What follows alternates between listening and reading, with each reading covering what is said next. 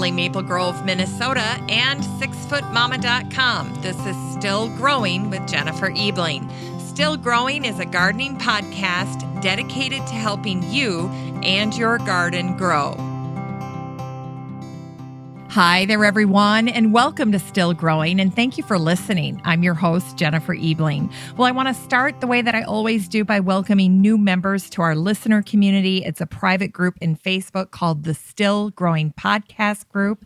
And this week, I'd like to welcome Janet Paulson, Elizabeth Kiefner, Bridget Wilson Anderson, Eric Lindeen, and Sandy Jones. Welcome, you guys. And if you'd like to join our private listener community on Facebook, all you have to do is go to the search bar and type in Still Growing Podcast Group. And if you look under the group tab, our group will pop right up. Now, it's a private group, so you have to request to join. And once I verify that you're not a scammer or a robot, I'll admit you to the group and then you can join us. It's a great place to ask questions. You can share your own garden stories, interact with the great guests that are featured on Still Growing, and also connect with other listeners of the show. And here's the great thing about the group it's where I post all of the awesome garden giveaways from my guests and sponsors for my lucky listeners. And it's the only place where I pick winners for those giveaways. So if you want to win something that you hear about on the show, you've got to be in that group first. So go ahead,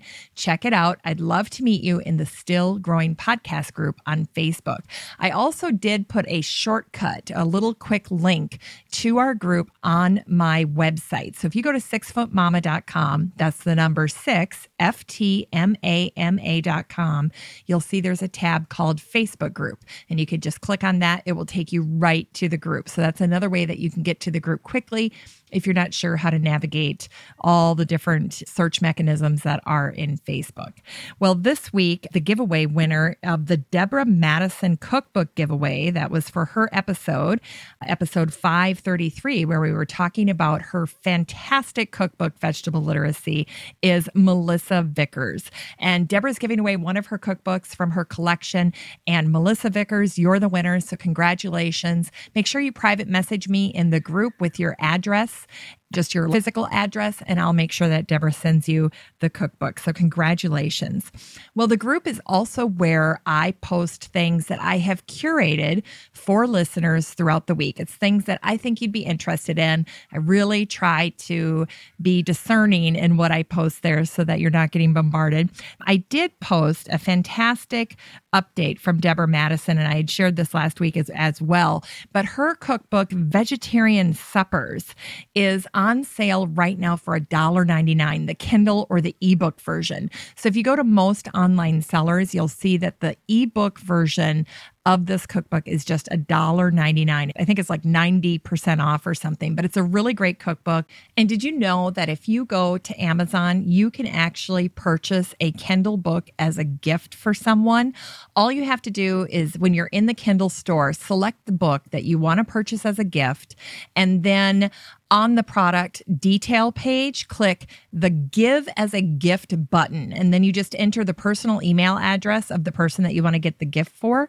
And then you can even control when they get the gift. So you can enter a delivery date and an optional gift message. And then you just click place the order and you're done. So I'm giving Deborah Madison's Vegetarian Suppers as a stocking stuffer for the ladies in my family for Christmas. I thought it was a great idea, something really fun that they can use and enjoy this year. Plus, it's a little more exciting than a gift card to Starbucks. So, thank you very much, Deborah Madison, for the discount on vegetarian suppers. A couple of other things that I shared this week that I wanted to entice you with is uh, the first thing was Laurie Neverman was on the show last week, helping us with easy choices to get us started on a homesteading path. And one of the things that she talked about during our interview was her cornbread recipe, which I guess her followers absolutely rave about. And I started thinking about that the other night when I was making chili, my dad's chili recipe. And I linked to that in the group. It's Laurie Neverman's cornbread recipe. And it's got her grandma Irene's secret ingredient in it. And I'm not going to tell you what it is. So you're going to have to go to the Facebook group and check it out. But I know my friend Deb had commented and she's going to be trying it out this week as well. So I think she's going to try my dad's chili recipe and she's going to try Laurie Neverman's uh, grandma's cornbread recipe, which is apparently to die for. And I, we love cornbread. So that'll be fantastic. You know, something else that I found that I thought was really cool and it had to do with uh, people that go out and photograph mushrooms. And you know, initially you might think, well, why am I posting that? You know, you, that's a real specialized area of horticulture, you know, going out and, and photographing mushrooms. But what was really awesome about this article is that they gave away so many free tips on how to take macro level photography. So check it out if you're interested in the type of lens or little tips and techniques. It's a really great article if you're into photography in your garden. Two listeners posted some really awesome things uh, this week as well. Danny Perkins shared a picture of his swamp sunflower, which was just magnificent, glorious, totally out of control. Love those things. I've got cup plant here, native cup plant that is going crazy. I've got the native sunflower that's going crazy in my garden. I think it's the year of Asteraceae in the garden because they're everywhere along the roads, uh, what have you. It was a wonderful year for sunflowers. And then Chuck DeGarmo was visiting a college in San Luis Obispo and they stayed at this adorable b&b with the cutest courtyard uh, with lots of little wonderful gardening touches so if you get a chance to join the group this week you'll see not only the things that i'm posting but things that other listeners are posting as well and they're wonderful this week marks our sixth week of reading Marta McDowell's All the President's Gardens. It's my first still growing book club, and we are on chapter six, which is called Homefront, and it's covering the time period between the 1910s and the 1940s. So it's one of my favorite chapters in the book, actually. And what I will do this week is share my latest post with questions that you can ask your garden club if you are using this as a uh, activity in your garden club, along with a few videos that you can reference from YouTube that I think are great supplementary material to what you're reading in this particular chapter. Well, today's show is all about the garden bloggers fling. And even if you're not a garden blogger, I think you'll enjoy virtually exploring the gardens that we got to see on the Garden Bloggers Fling. So I went to this event back in the middle of July, and I'll never forget because it was uh, the weekend that my daughter turned 15, as well as the weekend that I myself was in a garden tour. So I was only able to attend part of the Garden Bloggers Fling. But the minute I was done, I thought, oh my gosh, I have got to share all of the wonderful things we did on the fling with listeners of Still Growing because there were so many really wonderful experiences. And also, if you happen to be a garden blogger and you've searched Garden Bloggers Fling and you've stumbled on this episode, I've done my best to really provide a comprehensive overview of what it's like to attend a garden bloggers fling. So, at least what it was like to attend this fling in Minneapolis this year. So, the fling was three days. It was completely jam packed with tours and lots of different activities for the gardeners that had attended. And so, this will really give you a sense of what it's like to be in a garden bloggers fling, all the different activities and all the different people that attend these types of events. So, I broke it into a three part episode. Each episode will cover one day of the Garden Bloggers Fling. And I decided instead of doing it all by myself, that I would have little round tables of bloggers that had attended and get their input this multifaceted viewpoint of what the Garden Bloggers Fling is like. So, joining me on today's show is Joanne Shaw, who blogs at Down to Earth from Ontario, Canada. And Beth Stettenfield of plantpostings.com out of McFarland, Wisconsin, a suburb right outside of Madison, Wisconsin. Bren Haas of Creative Living and Growing with Bren at brenhaas.com out of her garden in Ohio. And then finally, Tammy Schmidt of Casa Mariposa, an organic pollinator gardener out of Northern Virginia. Now, Northern Virginia is right outside of DC, and that also happens to be the site of next year's Garden Bloggers Fling, which Tammy is in charge of. Well, welcome, ladies. Hey. Hi. Hey, hi. Well, I am so excited. We're having our little Garden Blogger Fling reunion here, and we're going to be talking about day one of the Garden Blogger Fling. But before we get started, why don't we have each of you go around and introduce yourselves? I'm Tammy Schmidt. My blog is called Casa Mariposa, and I've been blogging for six years. I'm from California, but I live in Northern Virginia. And uh, if you're not familiar with this area, you're like, where's Northern Virginia? Northern Virginia is the area right outside D.C., and it's very different from the rest of Virginia. You know, we kind of joke that Virginia can be broken down into two separate states Nova and Rova. Nova stands for Northern Virginia, and Rova stands for the rest of Virginia. Oh. um, everyone, most of the people in Northern Virginia work for the government in some capacity. So that's where I'm at. I'm in Northern Virginia, outside of DC, and my garden is a 7A. And I have been to the Fling three times. Um, and a little bit about me: I am married. My husband is retired military, so I've moved all over the country. I've gardened in a lot of different zones.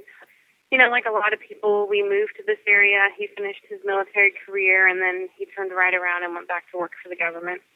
I hmm. have two kids. Um, my daughter is 21 and she's in college, and my son is 24 and he is in the Army.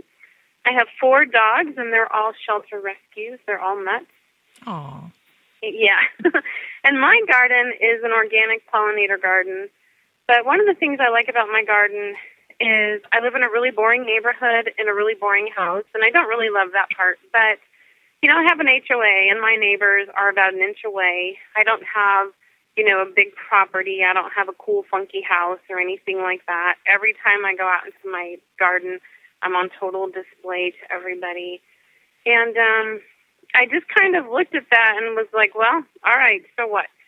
I'm going to do what I want to do anyway and I took out at least 60 to 70 percent of the turf grass, and I put in this big organic pollinator garden. And um, when you drive past my house, it just looks kind of like a normal, like normal landscaping. And normal to me means boring. I do have a garden in the front, so you'd probably stop and think, well, I think that lady likes to garden. Mm-hmm. But when you come into the back, it's a completely 100% different world, which is nice. That way I can kind of pretend I have privacy in the back instead of just being on display in the front yard.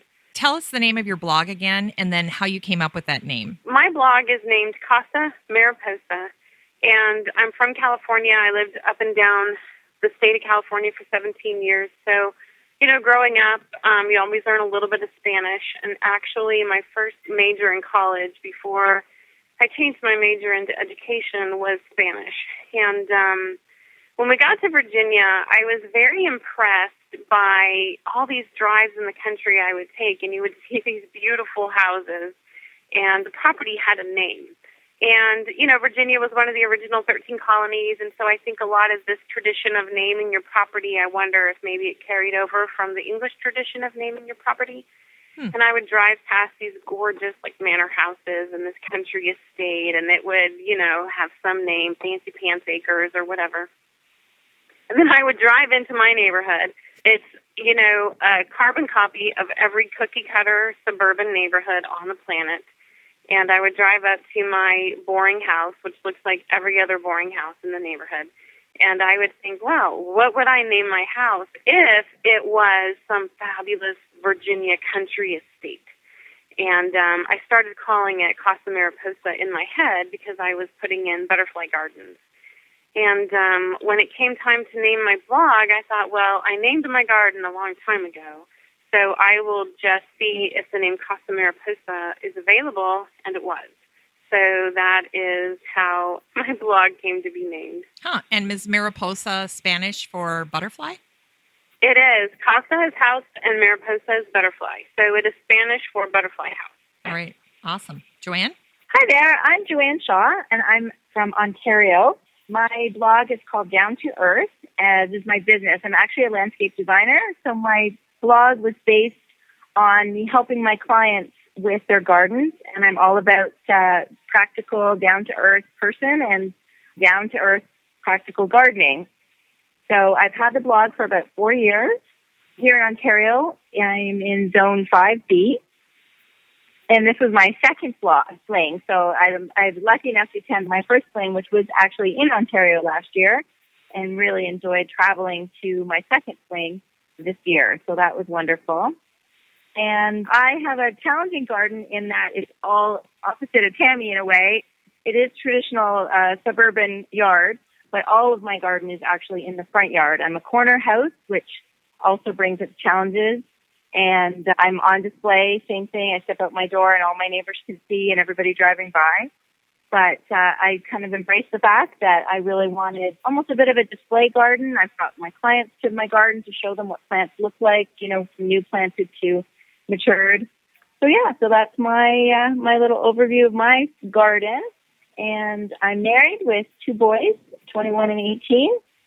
And like I said, I'm a landscape designer. All right, Beth. Uh, yes, uh, this is Beth Stettenfeld. Hi, everyone. Uh, my blog is plantpostings.com, and that's a very simple name. Uh, the reason I chose it is, is a very long story, but basically, I couldn't believe that nobody had taken that name over the years. I've been blogging for six years in October, and I'm from McFarland, Wisconsin, which is a suburb of Madison. Most people are familiar with Madison. Mm-hmm. My zone is a garden uh, zone 5A, it's kind of on the edge though because Milwaukee is 5B, and some of my friends over in northwestern Madison area are 4B. So it's kind of on a transitional zone there. Um, this is my second time at the Fling, and uh, I want to go as much as possible in the years to come because it's so much fun. About myself, I'm married. I have two 20 something kids, a boy and a girl. I have two senior cats and I want a dog, but I can't until these cats are are gone, unfortunately, because it would be too traumatic for them to have a dog. Mm. I'm a master naturalist volunteer and an instructor, and I'm still learning. I'm always learning. A little something about my garden. It's a suburban location, kind of like Tammy's. When you look at it from the front, you would know that it's in the suburbs, but from the back, it's an oak woodland on a glacial drumlin. So it's kind of on a hill, it's slanted, and it's a little wild back in the backyard. There are a lot of spring ephemerals in like April, May, June, and lots of ferns and lots of shade in the summertime. Um, I have one little sunny mixed ornamental edible garden. And when I need my sun fix, I run over there and see all the pollinators buzzing around. we inherited this garden, so the bones were designed by the previous owners. And like most gardens, it's still a work in progress there are certain areas where I've added my touch more than others, but um, the basic bones were designed by someone else. Okay. Bren.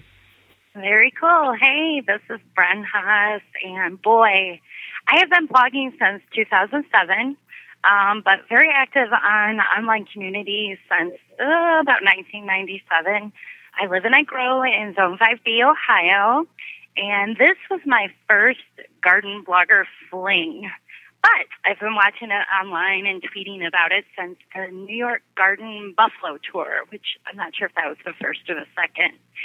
You can find me over at my blog or my website, which is Creative Living and Growing with Bren, and that's at brenhaas.com. My husband and I moved out to the country about 13 years ago. We're growing out here on 18 acres that is surrounded by amazing farmland in Ohio. And we were lucky to find a nice piece of land that had a little mix of every different way you could possibly grow. Um, I have about 11 acres of woods, and the river goes through it, and it's all natural gardening there and lots of habitat. I also grow year round. I've been a conventional greenhouse owner since about 2008. I got a little home garden 10 by 13 greenhouse And uh, basically, that was the winter my plants over that you know, around where I live in Northwest Ohio, we don't get as many of the new plants as some of the bigger cities do. So I loved taking my annuals and just kind of hiding them in there over the winter, right? And I just love growing year round. So we ended up adding fish in the greenhouse. And last October, um, some friends that I met online came out to Ohio and we built a 20 foot geodesic biodome. So I'm really excited. I'm now growing totally different edibles, organic, year round. It's very exciting. And so let's see, uh, my family, well, I was a little teary yesterday because my oldest turned 21. Mm. and, that, you know, it's exciting, but it's still kind of sad. I'm sure you moms can relate, right? And, uh, and um, it's been so much fun raising both my kids out here in the country. They love nature and wildlife from being so involved with just being out in it, right? And um, my youngest son, he's 19 and he's in college, and my husband and I are having fun doing things, rediscovering each other again, right? So, um, yeah, that's me. uh, Bren, you have to tell us more about this biodome for people who aren't familiar. oh, a biodome is it's super cool. It's a geodesic biodome. It's uh, 20 feet, right? So it's on a knee wall. So it's kind of like the Taj Mahal of a greenhouse, I think, because you can stand in the middle of it and you still have about 13 to 14 feet, which is awesome because now you can hang vertical gardening in there and just the technology behind this allows you to grow fairly cheap. I mean, you could basically grow with passive heat without, you know, introducing extra cost with heaters and things year round, even though in Ohio. And I don't know if you guys are familiar with then well, I know Jennifer is. we get a lot of snow and it gets pretty cold here and it can be depressing. Yeah. So it's just it's just a wonderful thing to walk out there. We put it way out in the meadow, so I have a nice little walk through the woods to get out to the dome and it's fun to track through the snow and look at the bunny tracks and all that and then open the door and you're in and it's like Florida spring, you know, in the middle of January, right? So mm-hmm. it's pretty cool. And nothing beats harvesting your own food that you grew, right? So yeah, that's it. It's exciting. Wow. Well, I nominate Ohio for the what 2018 uh, Garden Bloggers yeah. Fling just so we can see this thing. It sounds fantastic. That would be great. Okay, ladies, well, let's kick it off. We all uh, descended on Minneapolis about two weeks ago for the eighth annual Garden Bloggers Fling, which was started by Pam Penick in Austin about eight years ago. And the very first night when people were starting to roll into town, we had a reception to go to at the Minneapolis Central Library, which is located at 300 Nicollet Avenue in downtown Minneapolis. It's a beautiful facility with a gorgeous atrium. And I was trying to remember, were we on the second or the fourth floor? I can't even remember now. I think it was the second. Mm-hmm. Yeah, that was what I was thinking too. It yeah. was a lovely, lovely spot mm-hmm. with really wonderful accommodations. So if you're in the Twin Cities and looking for a neat place to meet, consider the Minneapolis Central Library. Let's chat a little bit about getting together, especially for those of you, well, actually, for all of you. We had some first time flingers, but we also had some people who had been to a fling before. What was the reception like getting back in touch with uh, the garden bloggers that you'd met from previous flings? So this is Joanne speaking. So I think for me the neatest thing was we hadn't seen each other. I mean, this was my only second time, but I was amazed at walking in the room and seeing the familiar faces and that even though you hadn't seen everyone in a year, everybody remembered everybody and the support from following each other online was wonderful. It was really felt like a family reunion to me. And Bren, this was your first fling, wasn't it?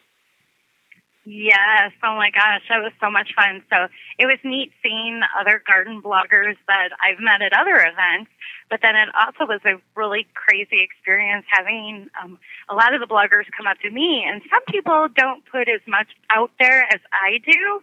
So it was a little awkward when a couple of people would come up and they're like, "Oh, Bren, how's your cat?" and everything, and I couldn't place who they were.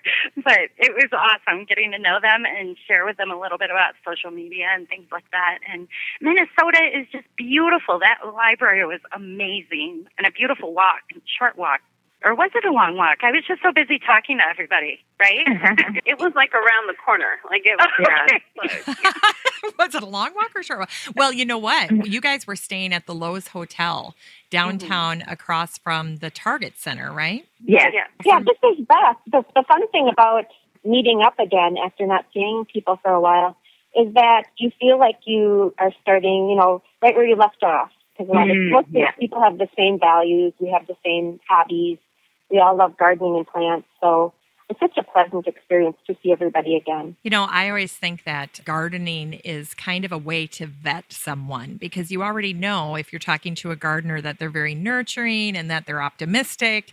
And so I always feel like when you meet someone who's as passionate about gardening as you are, it's almost like you've got uh, an immediate springboard to creating a great friendship. And so, you know, for me, it was my very first time. And they did a really nice thing. They had a star for everyone who was a first time flinger so that other people could recognize that it was their first fling. And for me, you know, it's a little intimidating. You're walking into a room, there are about 60 garden bloggers that are there and you, you don't have an idea of who's who. And so it's interesting to be able to put a face with a name, but also talk to people that are so passionate about the same thing that you're passionate about, which is gardening and blogging. Well, this is Tammy. I will say I was a little tired at the introductory activity that we had at the library. I'd only been back in the States for 48 hours. I'd been traveling to see a friend in London and I saw a picture of myself on Facebook and I was like, I don't remember having my picture taken. I was just too tired.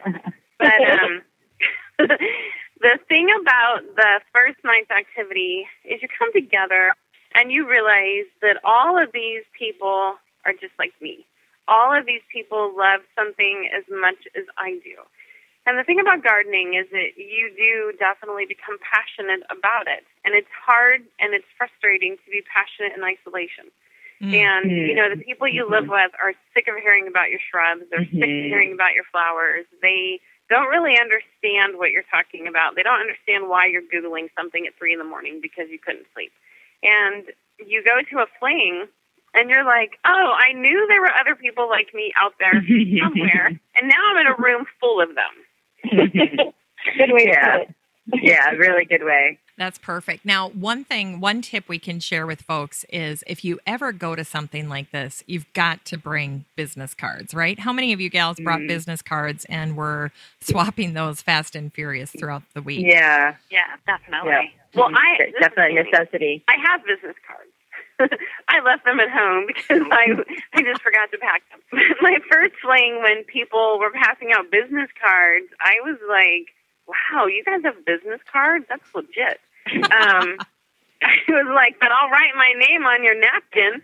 Um, and then I came home and I needed to make business cards for something else I was doing. And so I should have packed business cards to take with me to Minneapolis. It is a good idea to bring them if you have them. Yeah. Well, luckily everybody has a cell phone, and I I know I took a photo of your name tag. So okay, yeah, that's a really good idea. oh, that's a great idea. Yeah. yeah, you know, it's funny because when you're blogging, you really do kind of identify more with the blog, I think, than the blogger until mm-hmm. you go to an event like this, and all of a sudden it's mm-hmm. like, oh, this is Joanne's blog, and I think mm-hmm. that's one of the most important things about getting to actually have a face-to-face connection with these other bloggers. Definitely, definitely. All right, gals. So, first up, day one of the Garden Bloggers Fling was the Eloise Butler Wildflower Garden, which happens to be the oldest native plant garden in the United States. Given the interest in native plants, it was a fitting way to start the fling. Oh, wasn't that a treat? Yeah, this is Beth again. I'd heard about and read about this gem, and I was thrilled to visit it during the fling. It's wonderful to see native plants in a natural setting like that and to get a sense of how to incorporate them into our own gardens. I just loved seeing them all over. Felt so at home there. This is Tammy. One of the things I really liked about that garden was how ungardeny it did not look. You know, a lot of times people think that a garden is a cottage garden and it has a little boxwood edge and, you know, it's formal and it has a little path and it has to have a bird bath and it has to have this. You know, people have a lot of preconceived ideas about what a garden should be and that place was wild and it was beautiful and it was lush. It's like we just happened to stumble across this amazing wildflower garden. I mean, I didn't walk through it and think this was created by man. To me, it felt like it was just created by nature, and we happened mm-hmm. to be mm-hmm. lucky enough to find it. Mm-hmm. So I thought that was really incredible. Well, I don't know about you guys, but it made me feel a whole lot better about my garden looking at all the plants that I think of as being weeds when they're really not weeds. Ah. And if you mm-hmm. you know, it's like, wow, you know what? Because it's been a busy summer, I'm sure, for everyone. And it's just been so dry in Ohio and hot. And I'm kind of behind on my weeding, right? You know, just to walk through that garden, it was awesome because it was like it had a little bit of everything, didn't it? I mean, it had shade, it had a boardwalk, meadow. It, was just, it was perfect. It was beautiful. Joanne speaking. I, I just loved the fact I thought there was so much to see, and mm-hmm. I love the fact that it was actually a guided tour, and we had tour guides to really tell us what we were seeing, what areas we were seeing, and point out some things because I think there was so much to see that you really didn't know how to like where to look.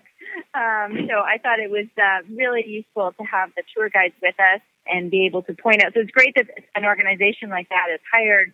I think they were paid. I don't think they were volunteer tour guides, but uh, you know, really knowledgeable staff to really help help visitors with the gardens and uh, appreciate them even more. So I think that uh, is a real big shout out to the Wildflower Garden. Yeah, this is Beth again. Um, we did talk about the fact that um, the folks there are paid, so that's cool that they actually have paid naturalists at the Wildflower mm-hmm. Garden. And another cool thing about it was that you could see what types of plants and what types of settings would attract different types of wildlife. So that was kind of cool too. I guess it's a bird sanctuary as well. It is a bird sanctuary, and uh, I think they do have naturalists that'll give the bird tours through there. So we didn't get a chance to do that. You know, when you're touring gardens on this fling, we have what about 20 minutes, maybe a half hour, if that. Although I did comment, you know, how hard it is to get 60 people on and off two motor coaches and still see these magnificent gardens. This garden in particular, is it Carolyn Homer? Is that how you say her name, guys? Does anybody yeah. know? I did see these pictures from Carolyn, and she's got this great picture, and it's this vast prairie land, you know, with all of the flowers and the wildflowers and all of the natives. And then there's just this long line of garden bloggers as they're making their way, I'm assuming, on the boardwalk. so it's a great, great shot. But this garden in particular, I think, is special just because of the emphasis going back to natives and that, you know, wild and woolly gardens, there's nothing wrong with them. Mm-hmm. Very good. Yeah. So let's talk next about the next stop, which is Donna Hamilton's Studio Garden. Now, Donna is a designer, and when I was looking her up last night, if you guys haven't had a chance to check out some of her work, you might actually recognize it. She makes Santas and snowmen and angels that have a very distinctive Donna Hamilton look. So if you've ever been in a Christmas store somewhere buying maybe a little angel or something ornamental, to display in your home, it very well might be something that Donna Hamilton created. They're very, very charming. And her studio happens to be surrounded by a garden, which is why the garden blogger stopped by. So this was the second stop on the tour. Joanne, you want to take it away? Sure. I think the word quaint and colorful kind of sums up this garden for me. It was really nice size. I know we didn't know what else we were going to see in the future, but a lot of those future gardens we're going to talk about were very large, and this one was really a nice size and so colorful and really a great use of color, vertical use of the garden as well. I really enjoyed how much it was so inviting and a little bit of a contrast to all the green we saw in the wildflower garden. But for me, what stood out was actually the front yard and the frontscaping that they had done also in the front yard, which I thought was really impressive. I guess what would you call it, like a storefront. And so I think that is really impactful to have the storefront from the sidewalk to the curb really streetscape so well. So that is what really stood out for me. Yeah, that hell strip. This is Beth again. Um, actually, I wasn't familiar with the term hell strip until I started blogging, but basically that's the little area between the street and the sidewalk. Yeah. And Donna had an amazing little health strip there where she planted all these low growing perennials, and it looked like they bloomed at different times during the growing mm-hmm. season. So mm-hmm. it was very artfully and creatively put together, and I almost missed it because there were so many people when we got there. But on the way back, I was able to study it a little bit more, and um, that was really, really very creative. This is Tammy, and yeah, I was going to make the same comment that the garden and the studio were incredibly cute. They were very picturesque, but I really loved the hell strip. So, yeah. and I, you know, I was a little bit jealous because my hell strip is actually owned by the county I live in. So I'm not allowed to really do any gardening there at all. So whenever I see someone who owns their hell strip and gets to rip out all the dead grass and put in plants, I'm always a little jealous. I thought mm-hmm. hers was um, really well done. Mhm. Yeah, this is Bren, and it was cool. I kind of got lost in it. She had some great pollinator plants in there, and the bees were just going crazy. So it was neat to see that. And then when you get to the back of the where the big garden is, just beautiful. She had a great collection of annuals and vegetables and perennials and even trees. And I actually got a second to speak with Donna, and I found it really cool that she really didn't know the names of the plants. she just grew them because she loved them and thought they were beautiful, and oh, that was neat. cool. Yeah. Yeah.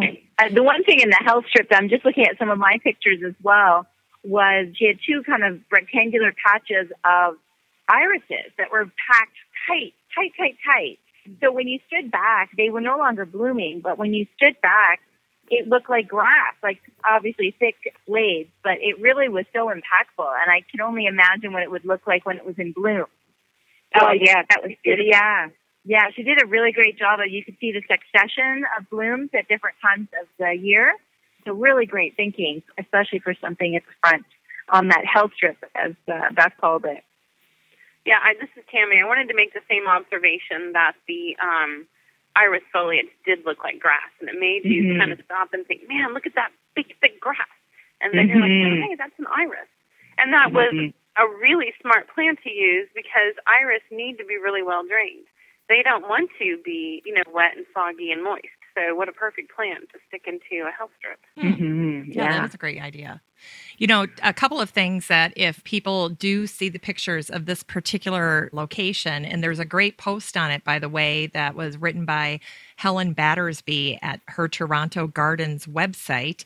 This garden, uh, we referred to it as Hearts and Ivy because that's the name of Donna's studio. And three of the things that I thought were really amazing here first was the use of architectural pieces.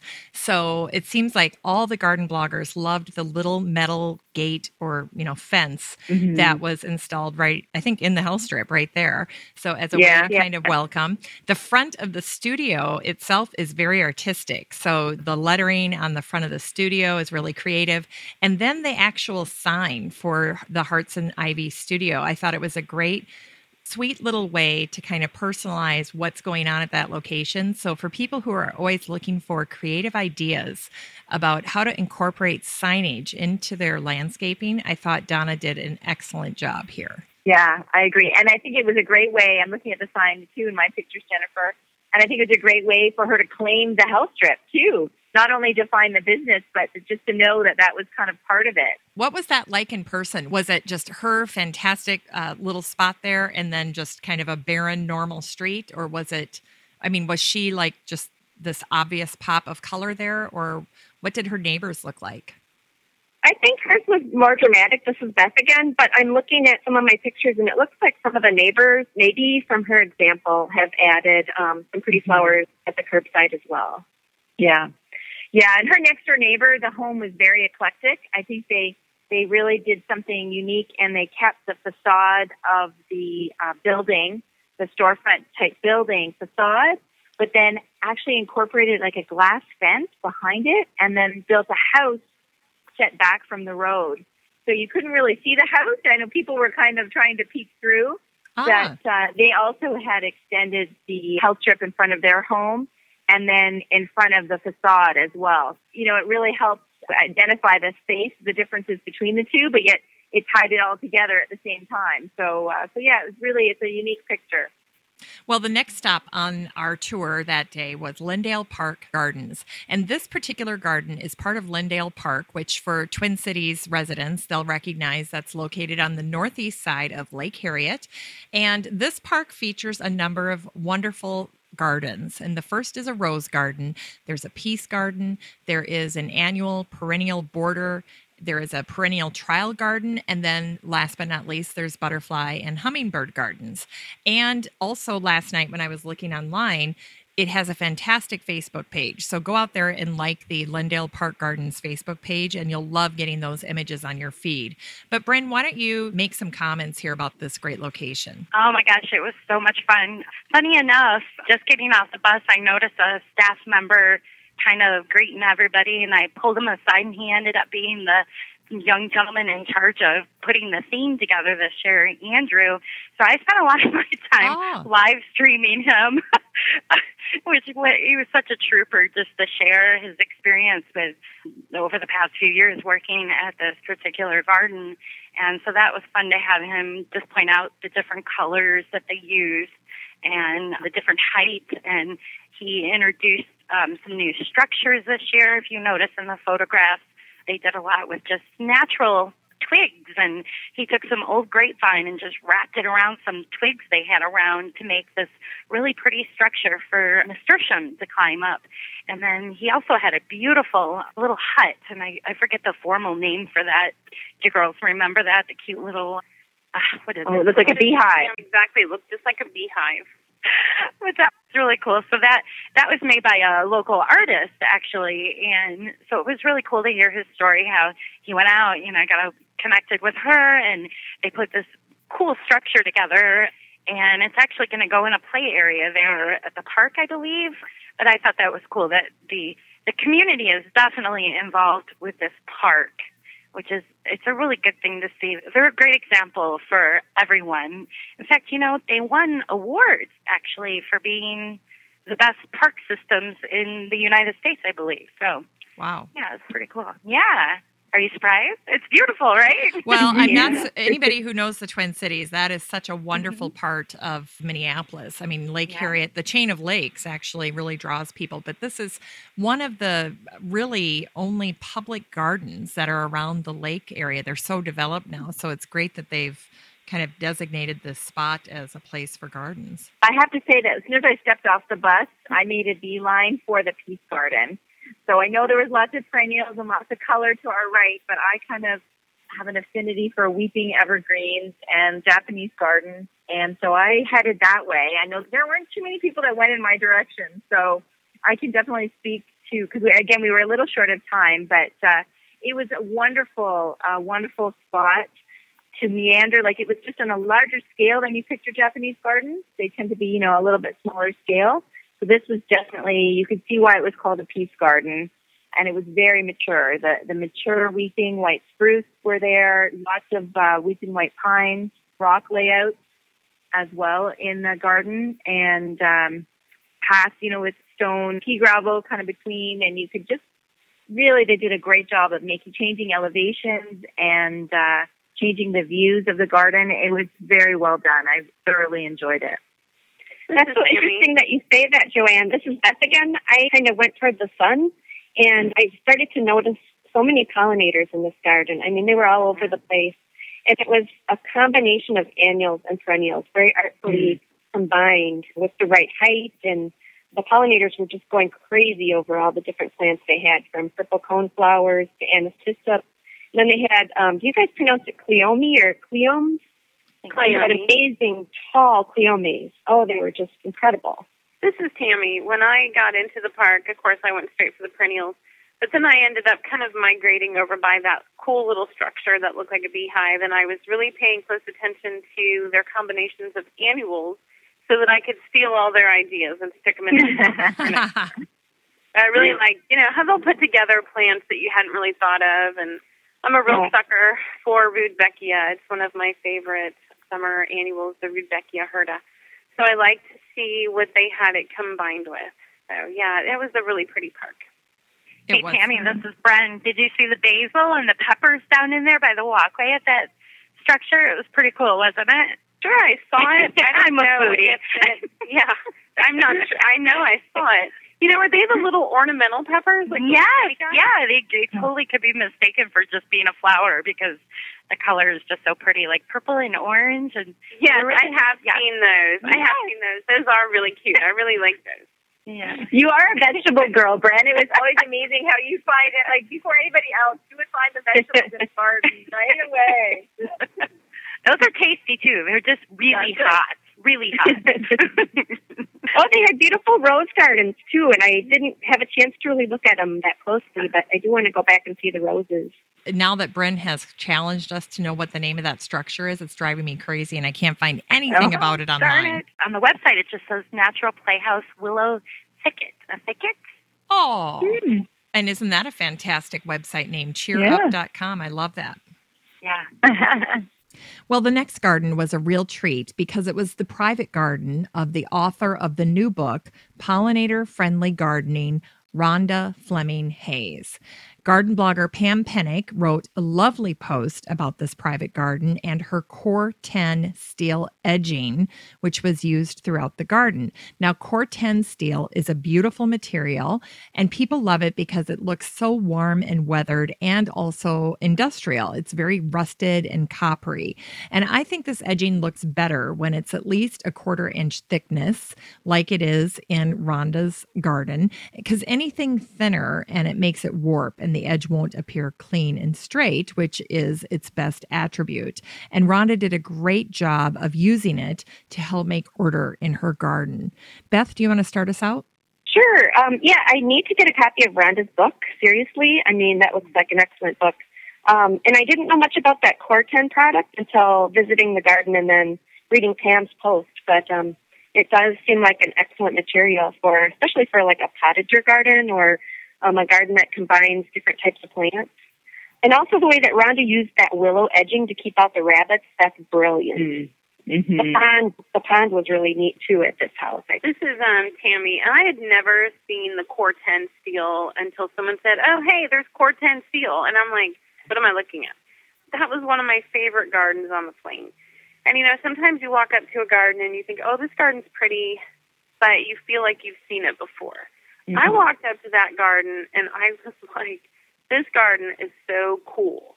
And they have these big rectangular you know, raised beds, and those were the ones made out of core 10 steel. And then they had those, yeah, the cute like willow fence above it, and it just was so lush and it was so full. And she had allowed some of her herbs to go to seed. Like her dill had all gone to seed, her cilantro had all gone to seed, and it was absolutely beautiful. And they were covered with pollinators.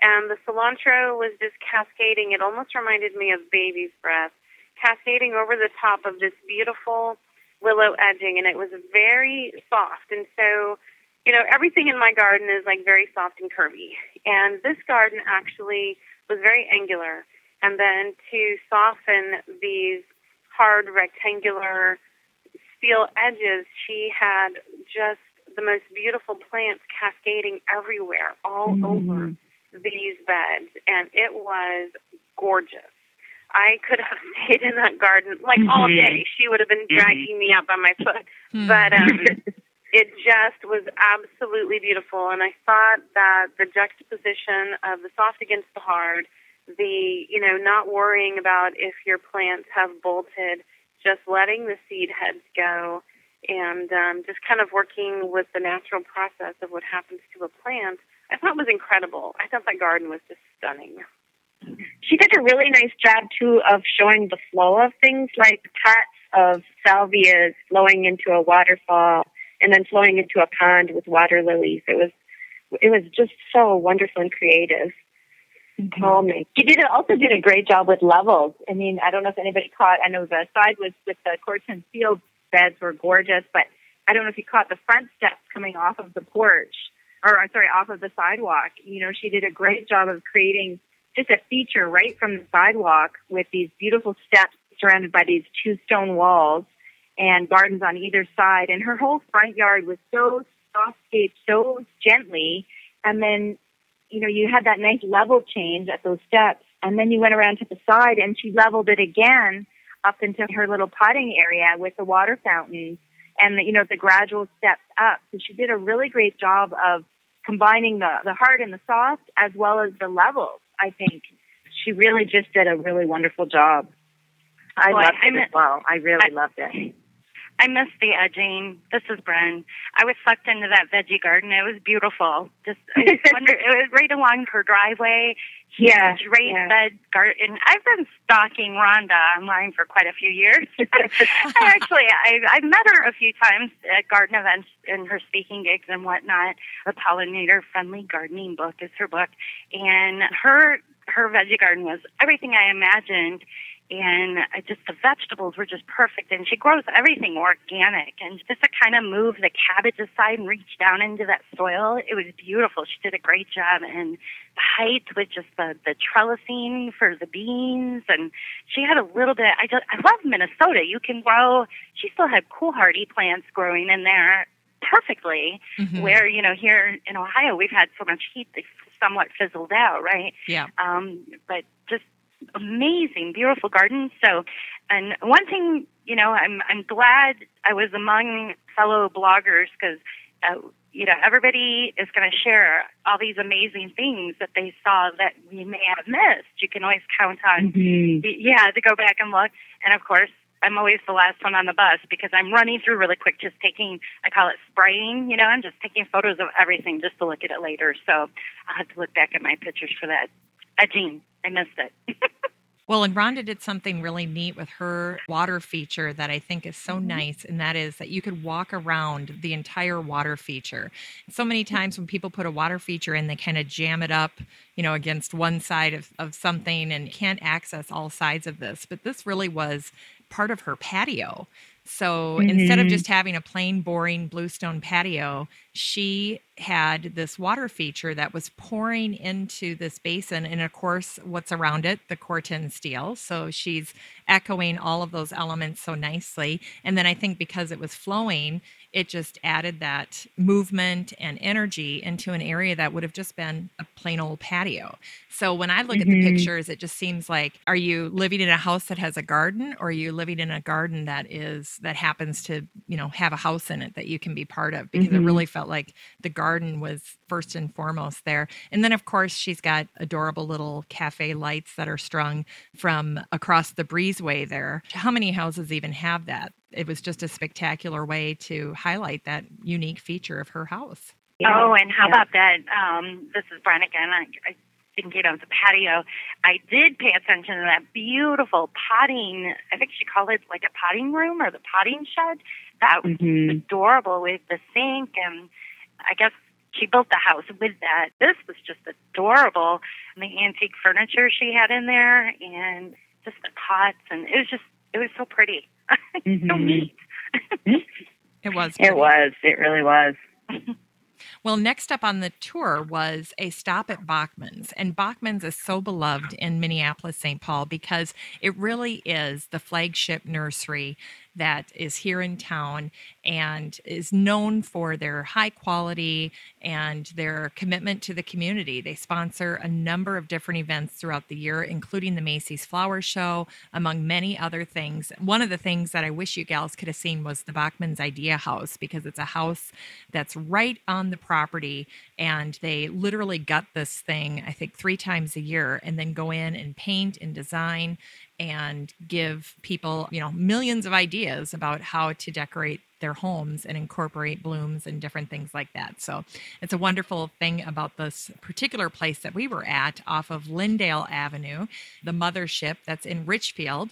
And they hosted a lovely lunch for us. So it was our place to kind of take a break from touring, but also we got a behind the scenes look at how Bachman's makes it all happen. So we were kind of down in the shipping area and in the creative area. They had some places where ladies were putting arrangements together and we got to see their fleet of vehicles and so it was pretty exciting. Tammy, do you want to talk a little bit about the Bachman stop on yeah, sure. One of the things that I will say that I think is important when you go to a garden blogger fling is that the host of the fling is showing you their city.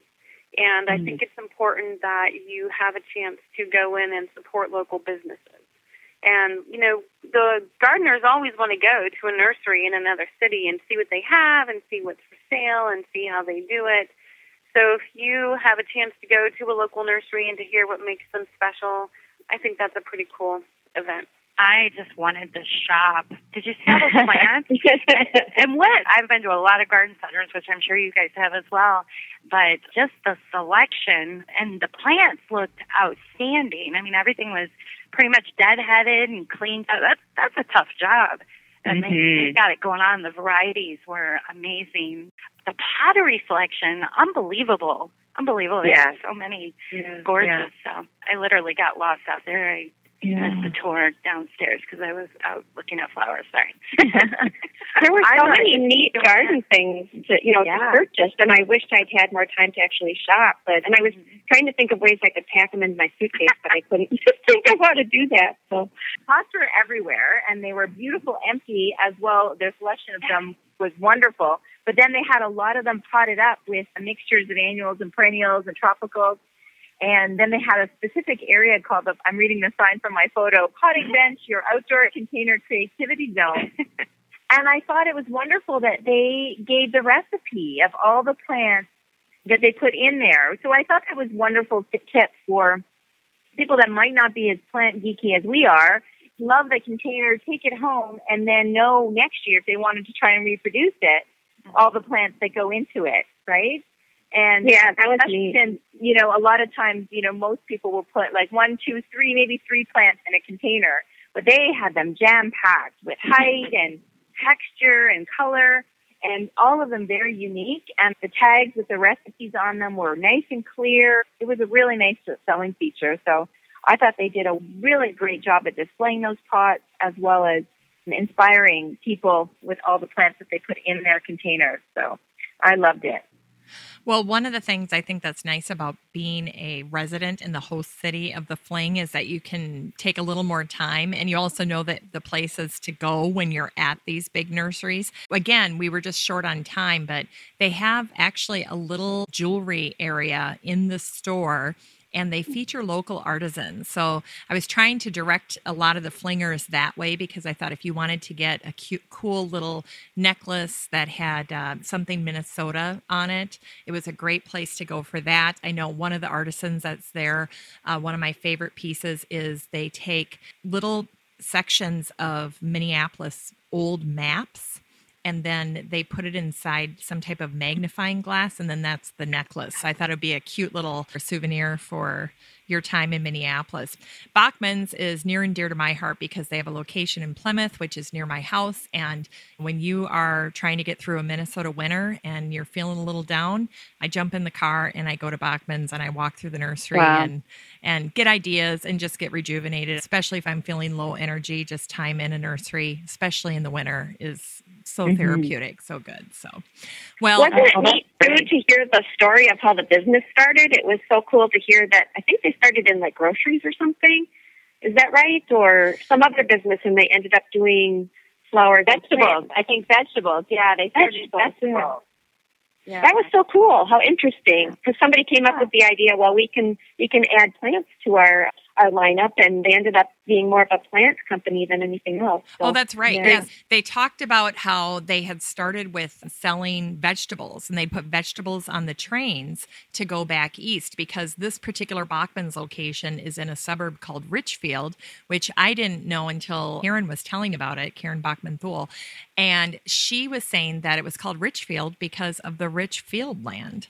So they started oh. growing. Yeah, they started growing vegetables. The Bachman family had settled here, and they knew that they could start growing vegetables and shipping them out east to sell. And they were so smart about how they did it because they would actually send one of the Bachman kids uh, to accompany that shipment by rail out east to make sure it got there okay. Which, if hmm. anybody has uh, tried to sell plants, you know how much care and attention they need, and they were proud of what they were doing, so they were shipping them back.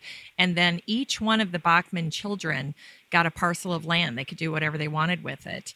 And one of the sons decided he was going to grow cut flowers. And everybody in the family thought he was insane. And the cut flower piece is what took off. And that's, I think, how most people in the Twin Cities associate Bachman's with sending someone flowers as something you need to send flowers and you live in Minnesota, you're probably going to use Bachman's to send mm-hmm. flowers at some point. And up here, my son works at the Lunds and Byerly's in town, and that's one of the higher end grocery stores. And all of those locations has a Bachman's right inside of them. So you can get your groceries wow. and yeah, and then your plant material from Bachman's. So great. It's a great store. And you know, the other thing they do yeah. that they're known for here is growing poinsettias. That's a huge part of their business is mm. propagating and growing poinsettias. So I really love too. This is Bren. I love how if you go to their website, Bachmans.com, and if you're on social media, their accounts come up right away. They've got a Twitter account which is Brilliant Shop Bachmans, right? Yes. it's nice to see a garden center connecting like that, so that's cool. Yep. Yep, absolutely. Yeah, and they, and they were the very responsive actually because I think I got mm-hmm. on the mm-hmm. bus and tweeted them thank you for the visit and they responded right away. So yeah, so it's one thing for people to have social media. It's another thing for them to actually stay on top of it, right? As we all know. Amen. You're right. Bachman did a great job at responding right away. So, uh, so yeah, and I loved that the history. You know, just that it's the fifth generation now, and um, I thought that was wonderful. I'm so glad that we did get to see another piece of your great city uh, Jennifer. Yeah, I'm so glad it was part of it too because they do so much to support gardening in this community. So it was great that they were part of it. It didn't surprise me at all. The next stop was Latham Park. And I was confused because looking back, honestly, I was like, we went to a park afterwards and I couldn't remember. And then you guys reminded me that it is a residence, but all their neighbors apparently refer to this property as a park. And it is that gorgeous. It could be a park, but it is somebody's backyard, the Latham family. And is there anyone who can comment about this fantastic garden? This is Tammy. I'll start. I just love it when someone looks at their backyard and, you know, they just decide to throw the playbook out the windows and they just do whatever they want. You know, the couple who lived there was very passionate and they were very eager to talk about their plants and you know, they had instead of saying, "Well, I have X amount of space, I guess I'll put a couple shrubs here and a couple flowers here," they just really went at it with gusto. They had a beautiful pond and they had an espaliered apple tree.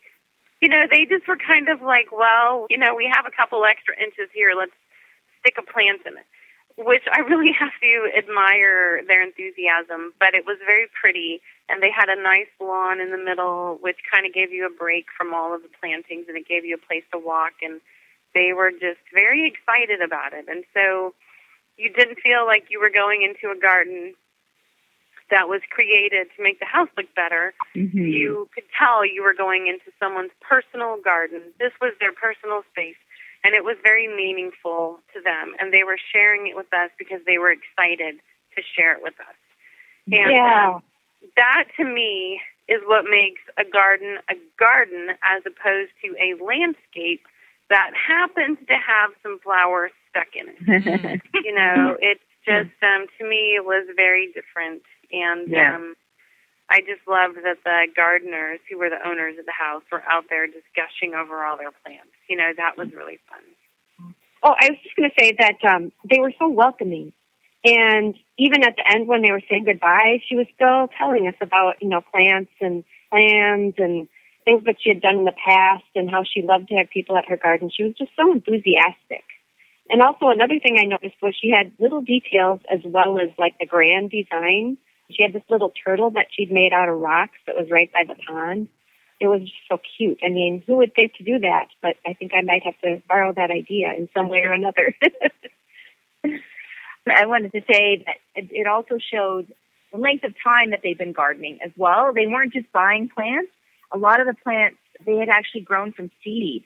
So I don't know if anybody remembers the two pine trees that were, you know, an odd shape that flanked the path that led you to the espaliered fence. So they certainly had a beautiful fence. There wasn't just one tree that espaliered. They did the whole side yard against the fence of apples.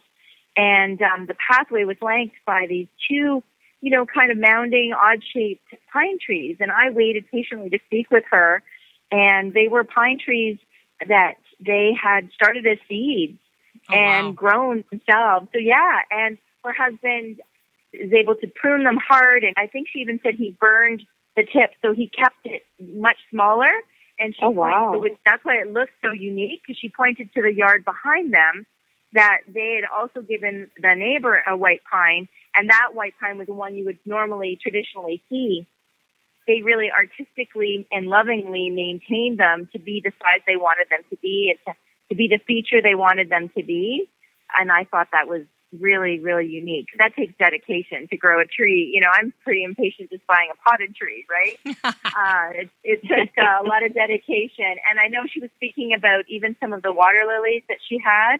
And I'm not super up on my um, uh, water lilies, but while I was waiting to talk to her about the tree, she was talking to other people about her collection of water lilies. And same thing, a lot of them were, you know, grown from seed and uh, really unique ones that they had gotten in their travels. They weren't just your average gardener. They were really, they went all in. So it was beautiful. And this was the garden with the gazebo and the pond, right? yes. Yes. Yes. Yeah. That was Yeah. pretty cool. Yeah. So do you remember the pine trees that to the left of the gazebo? I see them here in my pictures now. Yeah, I didn't realize they were grown from seed. Yeah, I just couldn't believe the shape. I thought they were just some unique kind of cultivar, but uh, yeah, it was kind of surprising. So that they were able to maintain that size and that shape. Very cool. Beautiful. This is a classic split level home in Edina. And one thing I thought they did really well was the back side of their house. I think it was the kitchen was off of the deck. And their decking for the railing, they did a top rail and a bottom rail. And then in between there, it was basically clear glass, which for any of us who have really labored to have a beautiful backyard, the last thing you want to do when you look outside your window is pretty much see railing and not the garden. So they had a hmm. very unobstructed view from inside the house thanks to that clever railing that they put in. And it was really pretty too. So I think they accomplished a couple of things with that. The other thing that I got a kick out of in this garden, and it reminded me how much I miss them, are the cannas that were the backdrop to this pond. And I don't grow Mhm. them anymore. I, oh gosh, it was so bad. We had a Minnesota winter that came early and I didn't dig them up. And you know how you just kind of get to the end and you're like, eh, letting them go. Now I wish I had them. They were, they were beautiful. Well, the next garden that we went to was another public space, and it was the Noerenberg Memorial Gardens. And the setting was the former Lake Minnetonka estate of Fred Noerenberg, and it was donated to the Three Rivers Park District, which is the huge park district for basically all of Minneapolis. And it's a very wide area. So, this is just one of the many properties that that park district manages. And this park happened to be the responsibility of the park supervisor, Arla Carmichael. And we actually got to go to her husband's nursery as well as their home. So we were really wrapping up the day here between Noerenberg Gardens, the Kelly and Kelly Nursery, and then Arla and her husband's home. So let's kick it off with Noerenberg Gardens and what our impressions were of that location. Well, I have to say it was a large space, and again, we had limited time, so it was hard to cover everything. Sorry, it's Joanne speaking. Um, so I kind of concentrated in a few areas, but I don't know if everyone saw the that was like a large kind of kidney shaped, not even kidney shaped, this swath of garden that was between the more formal area and the lake. And uh, I was just mesmerized by just the grand size of that garden. And the thing that screamed out to me was foliage, foliage, foliage, because it was so impactful. Yes, there were things in bloom, but it was more about the foliage for me. And they did such a great job. And I just, it was such a large garden, it was hard to get a whole picture of the whole thing. And I was able to get a few good ones, but uh, I just loved it. That was my area. I just kind of kept walking around and around and, and just focusing on all the different plant combinations and foliage combinations that they created. I really admired that. And then my last point that I wanted to make was the opposite of that was this kind of horseshoe shaped area where it was just, I think it was Russian sage, just in like a half circle Yes. area. And that's all they did. And it was so impactful. I'm kind of a hedge girl as well. I love things in and, and hedges and clumped together. I wanted to come home right away and try to figure out an area where in my yard I could do something like that. So, uh, so those are the two areas that I had time to visit. I know the garden was large, but uh, just wondering what else uh, others saw there. Yeah, following up on what Joanne said, this is Beth. Um, I did notice, and I'm looking at the pictures now too, a lot of sedges and grasses mixed in with some of the um, perennials. This was the first place that I noticed summer beauty alliums uh, mm. during our tour, although we did see them throughout the tour. I just added them this last fall, and they're starting to bloom here now too. They do bloom better in sun, but they also bloom in partial shade too. They're a nice allium because they bloom at times, you know, beyond the time that most alliums bloom in the middle of the summer. Wow. and, um, you know, it's kind of funny that Joanne said the garden was so big because while it was definitely bigger than what you would have in, like, someone's property, to me, it actually felt small when you compare it to a huge public garden. You know, if you mm-hmm. compare it to, like, the Arboretum or you compare it to the other really big garden we went to, like the Lyndale Park Garden, to me it felt much smaller than those. So I really liked that, but I was dying over that soil. It was like black, sandy loam, and I wanted to dig it all up and bring it home. and um, I was walking around the perennial beds, and I saw a rabbit just chomping away on all the campanula, just fat, glossy little bunny sitting right there in the middle of a buffet. And I thought, no matter how hard you work on your garden, you know, something's going to happen. And this rabbit was just chowing down. But right next to this rabbit, there was this chipmunk darting around in between all of the plants. And the chipmunk was digging in this soil. And it's like it was digging at the beach. And I said, he dug this big hole, and the soil's just flying out. And I'm thinking, well, if that chipmunk can dig that fast and make that big of a hole that quickly, the chipmunks in my garden must have biceps. I must have like Arnold Schwarzenegger of chipmunks because they will dig through the soil, and I have this Virginia clay loam, so they're probably packing some heat on their bones. Um, it'd be interesting to like you know, put my chipmunks into Minnesota and it'd be like a vacation because they're like, oh man, I took my whole fast. And then like you take all these little, you know, wimpy, spoiled Minnesota chipmunks and I'd be like, dig a hole, sucker. You got Virginia clay here, honey. They'd be like, no, I want to go home. We have that silt loam here too, and I love my soil. It's awesome. I just, I could not get over, get over the soil. I was like jealous of the chipmunk. I was like, dude, move over. I want to dig a hole. Actually, Arla is a horticulturist, right, at Noerenberg? Well, and she makes those beds. I mean, she is the one that is designing those beds. And so when Tammy was talking about the soil there, I remember the very mm-hmm. first time I saw it, that was my exact reaction was, holy cow, look at that black soil. It is amazing.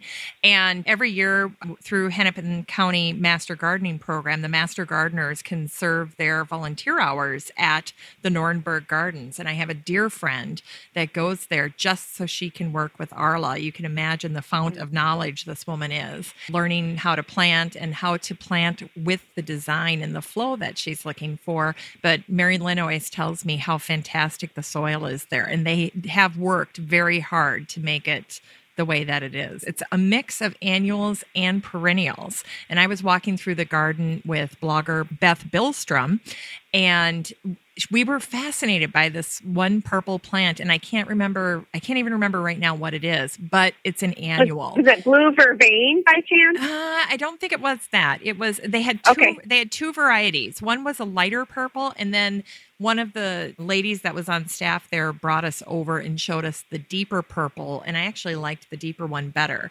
But they were kind of sprinkled throughout the different gardens and the unique variety was over by the grape arbor which was absolutely beautiful. I thought this garden was another example of a great local public garden that people should have on their list for taking senior pictures or any type of special mm-hmm. family picture because there were so many fantastic places to take a picture and including not only the plants but then also some of the great structural pieces that were there they had the it wasn't the Parthenon, but it was like these Greek columns, and that was beautiful. Did you guys go over by the lake? Yeah, it was, it was kind of like a gazebo, wasn't it? It by, was right by the gazebo, lake and the dock. Yeah. Yeah. yeah. It was like a covered pavilion dock kind of thing where you could see Lake Minnetonka. But that's also a great spot for pictures. So there were so many areas there where you could use the setting, this beautiful setting of Noerenberg Gardens as the backdrop. If you were going to take any type of portrait, it was wonderful. So Mhm.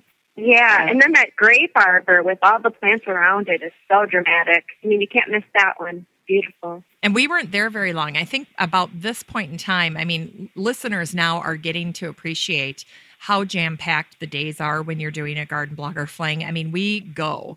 And Yeah. this place was huge I, for all the different nooks and crannies that we could have explored. I mean, you had to kind of pick and choose. Well, this is Tammy. I am going to say that different flings go at a different pace. Okay. Not all flings go as quickly as the Minnesota fling did. When I was at the Portland fling, we uh, had a lot more time at each garden. So I would say that sometimes you go a little faster, sometimes you go a little slower. It just depends on the itinerary created by the host. So for the Minnesota fling, we definitely just saw as much as we could while we were there. But I know when I was at the Portland fling, it was a very different pace. It was much, Mm. much slower. I bet this is Brenda, so I can relate to the north. So I bet the Minnesota folks are just trying to pack it all in. Because seriously, how many days of summer do you actually have? Get to fit it all in. Let's go. Well, Yeah. and for don't sure. forget that Midwestern Yeah, work Yeah, ethic. coming. yeah, I mean, it was wonderful. This is Tammy again. It was wonderful to see so much and Yeah. be like, wow, these people really take the gardening seriously. And I will say, you know, with my husband being retired Air Force, we used to live in North Dakota and we used to live in South Dakota. Oh, Um, yeah, so you know, I the last time I'd been to Minneapolis was when we actually did live in North Dakota, and we thought, let's get out of North Dakota. We'll take a really quick weekend vacation, and we'll go to Minnesota. You know, that's about that's about the amount of money that we had to spend on our vacation travel. Oh, that's and cute. my son was a toddler, and we went to the Mall of America, and I don't even like malls. But we took him to that little Camp Snoopy and stuff like that. We Oh, just had sure. to get out of North Dakota. So I totally understand how they were like, look, we garden too, and we're going to show you every garden Yeah. as fast as we can. So I have an Absolutely. appreciation for that. Mhm. But when we were, the Portland Fling had a very different pace, a very different feel to it. Um, you had a lot more time. I remember laying Wasn't it really hot in Portland too that year? I remember it was like record was. heat or something. Yeah, it was. Um, it was pretty warm that weekend, and um, you know, we had Which a little. unusual. it was it was unusual, and we had like some rain come in and stuff like that. But I remember laying on the grass at one of the gardens, just chilling out, you know, talking to the person next to me. So I would say that every fling has a little different personality and a little different attitude, and they go at different speeds. Yeah. That's good Well, to know. But the, if you were at the Minneapolis fling and you came home and you were like, "I'm exhausted, I need a vacation," they don't. Yeah, they don't all go that fast. Well, you guys, So. you know that I drove myself because I have four kids and I was in a tour myself on Sunday. So I didn't get to join you on Sunday, but I was so happy that I did drive myself because if I needed to just pull off and grab a coffee, I could. And also, I'm a shopper. And so when I am at Bachman's or I'm at Kelly and Kelly Nursery, where, you know, we're about to discuss, I want to shop. I want to Yeah. take a minute and you know buy some things i just that's part of living for me. I'm a hedonist. So i was like oh my gosh you know when Bren was talking about the begonias i was one of the people buying those begonias. They were $2.50 and they were fantastic. Oh my gosh they were on sale. So how could we walk away from that? But you know what? This is great for me to know too because if this is your first fling and for me and Bren this was our first fling we don't know any different so I was Mhm. coming I was planning on renting my own car for the next fling just so that I could Oh. you know do a little bit better self-care along the way so Yeah. FYI oh, Okay, so you might want to edit this out. So you were going to rent a fling, you were going to rent a car from my fling. Yeah, just so that I could. I mean, honestly, listen, I am an extrovert. It's so life giving to me and energizing to be with other people. I love that. But honestly, it was my first fling. It was a little overwhelming at times. And I was so glad when I just got in my own car occasionally and I could blast the AC and it could just be me, you know, quiet in the car, just a break. Do you know what I mean? 'Cause You know it was what? Um, Intense. it was intense. You know what? Okay, the Minnesota, the Minnesota fling was intense. Let me tell you what is intense: the traffic here. Because I would probably get a call from you, and you'd be like, "Tammy, I'm in DC, and I don't know where I am. Yeah. I have no, like, yeah. So that could end badly. You could be like, I'm in, I think I'm in Maryland. I'm not sure. You No, know, no. um, yeah. So like our traffic is crazy. Our traffic is really crazy. So while I have, I can totally relate to your need to just sit quietly. Like someone said to me, my first fling when we were going to Portland, "Do you want to be roommates?" And I had to say no and don't take it personally. But, like I don't even play the TV when I get back to my room. I don't even want to talk to myself at that point. I just go in my room and I put on my pajamas and I play with my phone and my room is silent as a tomb and I go to Mm. sleep. So I totally get 100% where you're coming from, Yeah. but you will you will hate yourself because you'll spend all the time in traffic trying to figure out where we're going. I've lived here for 13 years and when I did my dry run of our DC day last Friday, I was depending on Google Maps to get me to one of the places we're going and place A and place B are five miles apart. I spent an hour and a half Oh my thanks gosh. to Google Maps, Okay. who was taking me to the wrong part of the street. Like the streets have like V Street Northeast, M Street Northwest, and Google Maps kind of forgets that part. Wow. Um, which means you can end up in a totally different part of DC. And then if you're in the wrong turn lane, you end up on the highway. And then Okay. you see a sign that says "Welcome to Maryland." I would, I would, I would just get on the bus and yeah. Deal. I think next year you'll find a little bit different. Well, you've convinced Yeah, I think after, yeah, I think after when you do your second one too, I think you just you prepare it a little bit differently, and and Yeah. um, yeah. Well, you've good. convinced But- me. The kids and I went to Yeah. Boston uh, two years ago, and Phil had me rent a car, and I didn't think anything of it. Well, we literally could not park. It was lunchtime. We'd gotten off the plane, and we could not park. And he was uh, he was at Harvard. He was going to school there, and we were meeting him for family weekend. And I literally drove around Boston, around and around and around, because I could not find a place to park. I'm crying. The kids are crying. So you've now given me a complete flashback to my Boston experience, and I am not renting that car. I'm not doing it. Do not, there. do not rent a do No. not rent a car. You will hate yourself and me. I would just get on the bus Okay. and um, let the bus drivers deal with crazy traffic and Yeah, I don't want to I'm relive that. to yeah yeah i would not i wouldn't do that at all and then like one of the gardens we're going to the woman her property is gated so like i have to tell her that we're on Oh. our way please Mhm. open the gate Yeah. you know Yeah. Stuff like that so Okay. i get what you're Come saying. all the way. Just come all the way to the back of the bus. It's usually pretty quiet back there. Yeah, All that's right. That's what we're doing. That's what we're doing. Uh, All right. Well, let's chat about Kelly and Kelly Nursery. This was our next stop after the Noerenberg Gardens. And this is the nursery that Arla and her husband own. It is a family nursery. It's been in Mr. Kelly's family for almost 100 years. And as someone who's lived in the Twin Cities in the northwest part of the metro, I had never been to this garden. I was completely oh. enchanted. I thought the prices were fantastic. I mentioned to you already that I was buying those begonias like a drunken sailor. They were $2.50 and they came with a clay pot, and I adore clay pots. And I thought the garden statuary was absolutely spectacular. I bought a kitty that had his paw in the air.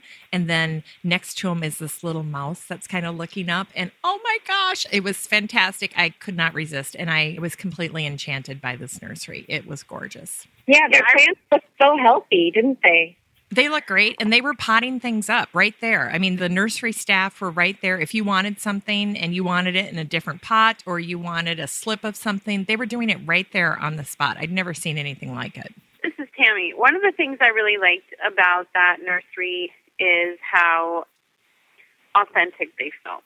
You know, mm-hmm. they definitely were catering to plant lovers, to serious garden nerds. You know, people don't go into horticulture for the money. It's something that you go into as a passion. And while, you know, some nurseries have become really big and they're very prosperous and they're very financially successful, for someone to say, this is the size that we are and this is what we can manage and this has been in our family for a long time and you know, we have all these super cool plants that maybe you're not going to find at other nurseries. I have a lot of respect for that. So mm-hmm. I thought that they were a really cool place. And one of the things I was surprised at was they had a lot of terracotta pottery. And I would think that in Minnesota, terracotta would crack in the winter. And they had this one pot that was absolutely huge. And I thought, whoever buys this pot, are they going to like drag it into the garage or the basement every winter? and their pottery was really affordable, which was very appealing to me because the ceramic pottery in this area, if you go to a nursery to buy a big ceramic pot, you're going to drop an enormous amount of money. The gardeners here all become very resourceful at finding places to buy really cheap pottery because the garden center's pottery is very pricey. Mm. Yeah, I agree. I thought their, well, all of their statuary and their pots and everything are fantastic. I will tell you what I do with my pots in Minnesota, and Beth can speak to what she does in Madison. But what I do with my I have a ton of clay pots, and what I do is I cut little pieces of burlap and I stack my clay pots upside down and I'll put a little piece of burlap in between each of the pots. And I just have those kind of on display throughout my garden because I like that look. I like the burlap kind of sneaking, peeking through, and I like the look of having little stacks of clay pots here and there. I think it's kind of quaint.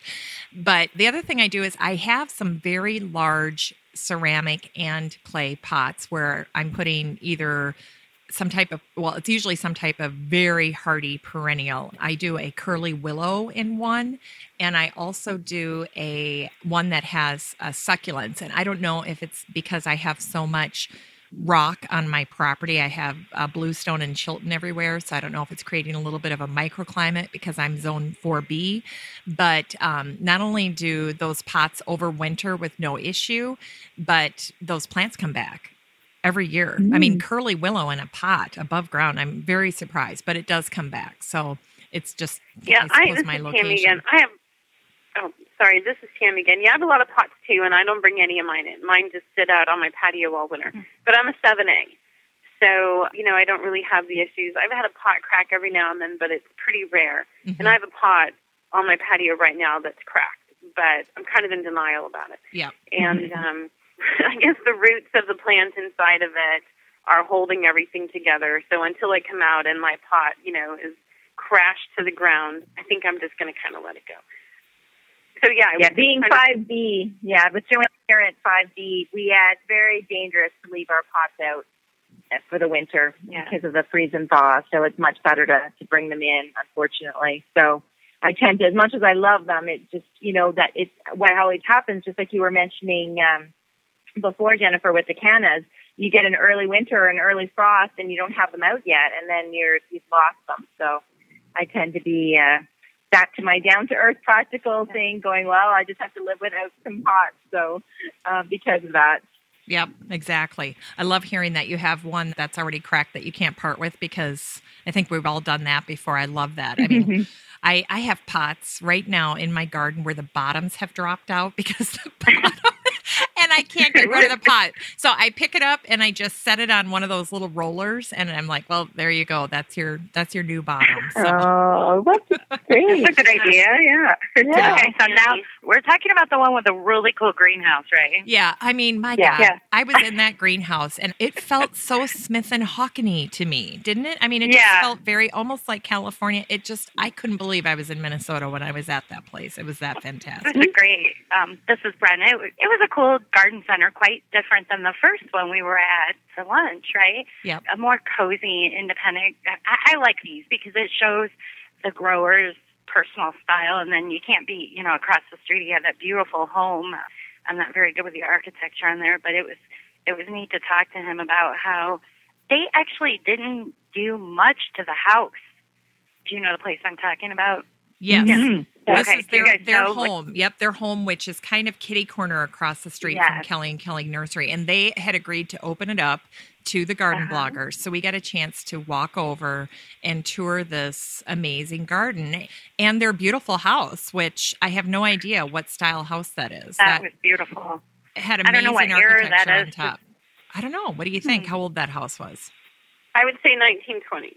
I'm thinking that too, 20s or 30s, because the way the box shape and Yeah, it wasn't really Art Deco, but it it seemed to be from that period. Yeah.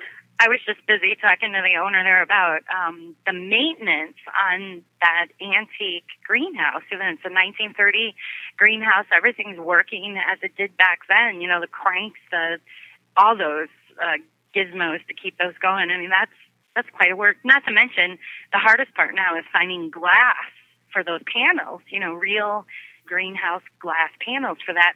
So once we got over to the home, I was promoting my uh, my dome, of course. I was telling him, you got to put some solar wrap on that. It's the stuff that I use for mine. He really thought it was cool. So maybe he'll put a dome in his backyard or something. Wow. Did you guys get a chance to read their newsletter by chance? That was a pretty creative newsletter too. Tell us more about that, Joanne. I grabbed it. Do you think I can find it in this pile of mail and whatnot I still have waiting for me? I haven't gone through since the fling, but walk us through that Yeah, newsletter. but- I grabbed one. This is Beth, um, actually, and uh, I think that it might be available through their Facebook page. I'm not sure, but it was a very creatively written newsletter. I did kind of read through it, and it was, it was actually quite funny. And the drawings are really pretty nice in it too. Oh, cool. Yeah, this is. Yeah, I, I haven't read it yet, but anything that's garden writing, anything that's writing, is very appealing to me. And even though I haven't read it yet, I'm looking at it. So it's on my stack of garden magazines um, that I need to read. Yeah, I think it was their last article in that newsletter that was humorous. The headline is like an acronym that doesn't make any sense, and then you read it, and it's like, oh yeah, I, I can relate to Oh, I read that. That was funny. That was. Yeah. Well, I will say something about their garden that I really liked is that not only was the garden beautiful, of course the garden was beautiful, but you went over onto their patio and they had filled their patio again with all these clay pots. And as Mhm. someone who is a sucker for container gardens, and I'm a sucker for buying pots and stuffing things in them, you know, one of the things I really liked was that every single container was clay. So I liked the way that kind of harmonized the patio together. Mhm. Yeah. And I really liked the fact that here you are in Minnesota, and you know it's really, really cold in the winter. Everybody knows that. And they had all these succulents in all of these pots. And sitting there chatting with the other bloggers, I didn't feel like I was in a zone four garden. I didn't feel like I was in Minnesota. I'm looking at all of these gorgeous succulents, thinking they have to pull all these little guys in in the winter. They have to find a house for them. They're probably all in the greenhouse. But I thought, what a fun treat to pull out all these tender plants in the spring and put them all together again. It's like meeting up with an old friend. And it gave their patio actually a very different feel than the rest of the garden. You know, and being from California, I sat on that patio and I felt like I was surrounded by California plants because there were mm-hmm. so many plants that were not hardy. But I liked the contrast of that with the really tough, hardy cottage gardening plants that they had out in the rest of the garden. So I thought that was really cool. I like it when you go to a garden and there's something really unexpected. I like juxtaposition, I suppose.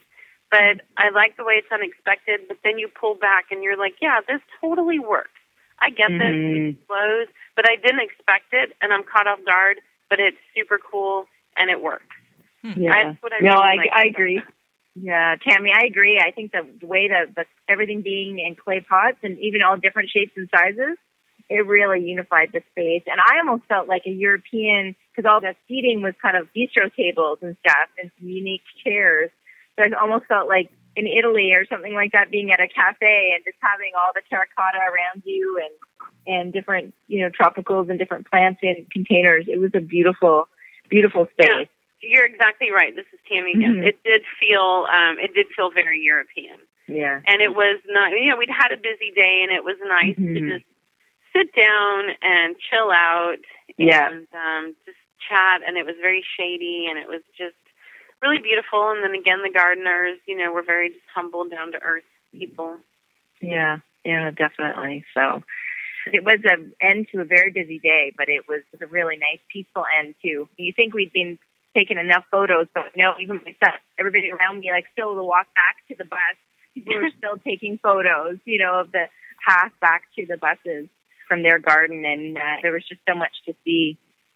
So, uh, so yeah, it was it was a great end to a great day, day one of the fling. It was. And where did you guys where did you guys end up going to supper that night? Because we had supper on our own and we had a little reception, I think, back at the hotel. But a lot of people kind of ventured out. So where did you end up in Minneapolis for dinner that night? Well, some of us have kind of a funny story about Hell's Kitchen in Minneapolis. actually, that actually that the story starts with Jennifer because I bumped into Jennifer with Margaret and we talked about restaurant ideas. And Jennifer passed me to her husband, who gave me a whole bunch of ideas for dinner. But Jennifer, I don't know if you realize this. I, in my head, thought Hell's Kitchen in Minneapolis was the Hell's Kitchen. No. And No, no, I no. know. I didn't know that. And Nope. so, even though your husband was offering all these other wonderful suggestions, I still had in my head, well, I don't want to go back to Toronto and say I was at Hell's Kitchen with what's his name from TV. Oh my gosh. so, and the other seven people that joined me also thought it was. Oh my too, gosh. Until we sat down and looked over the menu and saw two different people on the front. But it was, Bethany, I know you, you didn't realize that it started kind of with Jennifer, but uh, Well, no, I so just thought there was some kind of connection with the TV show, but I didn't really know much about it. So yeah. You know, you know, this is just like when we were just talking to Tammy about should I drive in DC next year? And Yeah. and the host Yeah. is going, No, no, no, no. You don't want to do that. When I was talking to you and Margaret, we had met at the Starbucks. We'd Yeah. all gotten off the bus, and then you're like, We want to go to Hell's Kitchen. And I'm going, You do? Like, I mean, nothing wrong with Hell's Kitchen, but but it's like if you're in Minneapolis, it wouldn't have been, you know, like my top, top place to have you go. Right. So then I'm like, well, I don't go into the city a lot. I'm a suburban gal. I've got, you know, four kids. And so I thought, well, I got to call my husband because he is, you know, for his job, he's always eating and meeting with docs in Yes. the city. And I thought, well, he'll know. Yeah.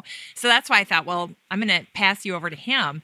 But um, yeah, I could tell you guys were so, so passionate about it. And I'm like, okay, you know, I think it's in a basement, isn't his it? Suggestions, all, oh, Jennifer, all the ones he suggested were all the ones that our other experienced flingers knew to book ahead of time. There you and go. so all the other ladies with us not only knew where they were going, but they obviously weeks in advance of the fling booked these restaurants in Oh. advance.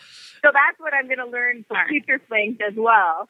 Is okay, okay. that type of thing. So I have to say that so it was a good restaurant though, that Hell's Kitchen, and they had a live band and they had very good food. So Yeah, Yeah. this is Oh, yeah. Tammy.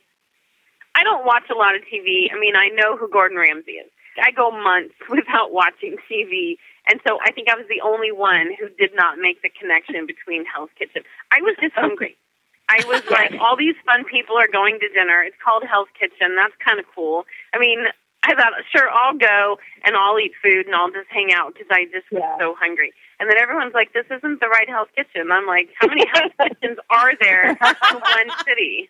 You know, so it took me a while to like figure out what they were talking about. I just was like, I just need to eat food. okay, here's a little tidbit of information too, just in case I don't know if anybody's interested. Their ham and pear crisp sandwich, which is the one that I actually had, was rated one of the fif- 50 best sandwiches in America. What was it called? What was it called? It's called the ham and pear crisp sandwich. Wow. wow. It did look tasty. I really wanted Yeah. to bite out of it, but it was full Yeah. of cheese. so I can't have cheese. No, we all we all had lots of different things, and it was really good food. And uh, yeah, so no regret once we got there, but I just kind of did feel a little foolish. But definitely, uh, It made for a good story, Joanne, right? it did. It made for a good story. It definitely did. I think so. this is Brenda. It was like all a blur. I don't know. By the time you get back and it's time to eat and you're just kind of like wherever, whatever. So I think I just followed a group. In fact, I think Jennifer, weren't you with us? Yes, Um, Bren, you and I were with this group and we really hadn't met yet. And then it's Yeah. one of those deals where you end up kind of on one end of the table and then you were on the other end of the table. Uh-huh. And so, and it was my first real day at the fling. So I'm just trying to meet, you know, whoever's sitting next to me. But yeah, we just went to, what was it, Union Tavern, I think? Yeah, well, Union Restaurant. Union I know. I had yeah. suggested because I wanted chips and salsa. I am like a salsa crazy corn chip person. Somebody in the group had yelped it, and the restaurant I picked out didn't have a lot of stars, which is kind of funny because later that night we actually ended up over there, and their margaritas and their salsa was amazing. So, mm-hmm. but anyhow, yeah, the Union Restaurant actually, I think we headed there because it had a rooftop eating area, but I they were packed, and we had to get back over to the reception, right? Yes. And so, yeah, but inside was pretty cool. We sat on bar stools, though. I mean, I, I kind of like cozier seats, but it was fun, though. The food was really good. I'm looking back at my pictures that I forgot to Instagram this. I was so tired. Well, Um, and, and here's a tip for Tammy for next year, I think, is our group didn't have a sense of whether or not this reception was really going to feed us. And we were like Yeah. ravenous. Yeah. when you get my itinerary next year, it's going to have things written into it um, that I feel it's all the information I would want to know as a flinger, Mm. like three o'clock snacks provided and drinks and stuff like that, and then you know reception to be held, um, light appetizers, you know that type of thing, so people can say, oh yeah, we're going to come back and we're going to be kind of hungry but let's freshen up and then we'll grab just you know some little snacks here at this reception and then let's all go and get some dinner so you don't confuse the reception with dinner but then you don't go to dinner and miss the reception because the reception was fun thinking Yes. that Yeah. Well, and, And I two- think it was important because a sponsor actually hosted that event. yeah So I think missing out on it, you know, it's nice to make sure you're attending it. So knowing that there, I was lucky enough to have actually been in the elevator with Jim, so I knew that there was food and was able to attend and then go to dinner. But you know, I think it wasn't just an, a cocktail; it was hosted by a sponsor. So I think that's why it really communication is important, so that we can all support the sponsor, right? oh, absolutely. absolutely. Yeah. And Yeah. that's actually that's really crucial. This is Tammy Mhm. because when we were in Toronto, and I'm very guilty of not attending the event because I did not realize the magnitude of it. Mm. I didn't realize how much money the sponsor had spent. I didn't realize what was involved. And Beth and I got to the event later and we attended the event, but like the main part of the event was over. And then when I found out how much money had been spent on it and that there was more food available than I realized, you know, I really felt kind of bad. And I thought, well, this is just a little light, like cracker and wine kind of thing. I'm going to be starving. And I was starving. And, you know, I'm going to go to eat with my friends and I'm going to chow down. You know, it might be a situation of saying to them, if you could please attend this, this is part of the fling, and then there's time to go to dinner after. Mm-hmm. Yeah. Yeah. Yeah. So. Well, you know, one thing that I would have liked, and if I can just put a little bug in your ear about it, would be when there is an opportunity to sit together and eat, it would be kind of fun to group us by certain things. Like if you've been blogging less than two years, we're going to put you at a table. We're going to put the old vets together. We're going to do, we'll have a seating chart and it'll be by zone. So, you know, the cold climate gardeners will be here. or, you know, or for me, I was like, Great gosh, I found out that there were, you know, other than Amy and Kathleen, I found out that there were other Minnesota bloggers. Well, I didn't know who they were. And I never met Mm-hmm. the gal from Duluth, so I still don't know who she is. And it was just a very, very fluky thing that on Saturday night I happened to sit next to um, this gal that blogs, and she's what, 10 minutes from my house? I wouldn't have even known. Wow. So, I mean, that part I think would have been really neat to have, you know, sit people regionally. They get one night or one meal where they're together and they can go, oh, yeah, yeah, we're together. We're the Midwestern bloggers or we're the Northeast bloggers. You know what I mean? Just to And kind then of. maybe mix it up after that. You know, you could do that and then mix it up so you're with somebody totally different zone and different kinds of Yeah. plants. 'Cause Yeah. I find that fascinating to compare notes with people in a totally Yeah. different garden type. Yes. Yes. Because otherwise, you're yeah, just, that's you a know, great idea. Jennifer. otherwise you're just commando. Anyway, well, let's wow, let's get great back up and Tammy. yeah. Yeah, I'm trying to. I'm sitting here thinking how I can incorporate that, and um, I think next year we're going to have about a hundred people. But yeah, no, I um, No, I've got things I can do without making you all feel like you're in my classroom. Yeah. So, Yeah. um, Looking yeah, forward no, to it. No, I think there's um and next year's opening event I've already planned it. Um will be a little bit different from this year's opening event, but there'll be more people too. I think we're going to hit capacity pretty quickly. Um, at least that's my hopes.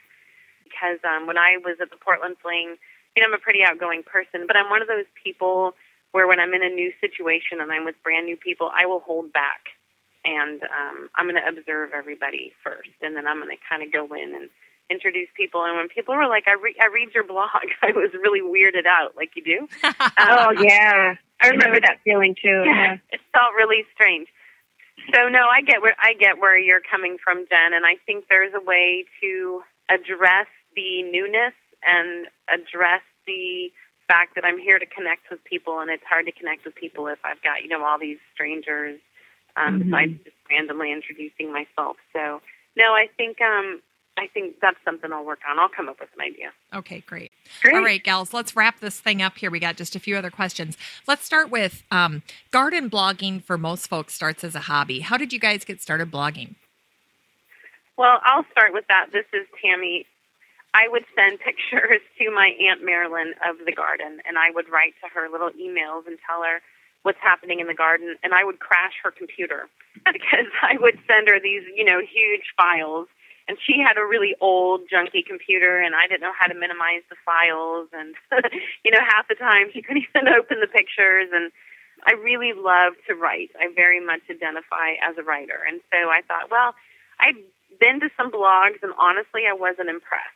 I didn't get it. I didn't like the blogs I'd been to, and I thought, well, you know, I'm a pretty persistent person. I thought, let me just keep looking for garden blogs. Let me get a broader sense of what it is to be a blogger and see if this is something that's appealing. And I started finding garden blogs that I thought were incredible. And then my attitude towards them really shifted. So I thought, well, I keep crashing my aunt's computer. And now I'm finding these amazing garden blogs, and this would give me an outlet to write because I wasn't doing a lot of writing at the time. So I thought maybe I'll make a blog. And I thought if nobody reads it but my Aunt Marilyn, I thought that's okay. But the first couple of posts I did, I couldn't figure out how to get my pictures onto the posts. And I'm not a very good photographer, so my pictures were rotten anyway.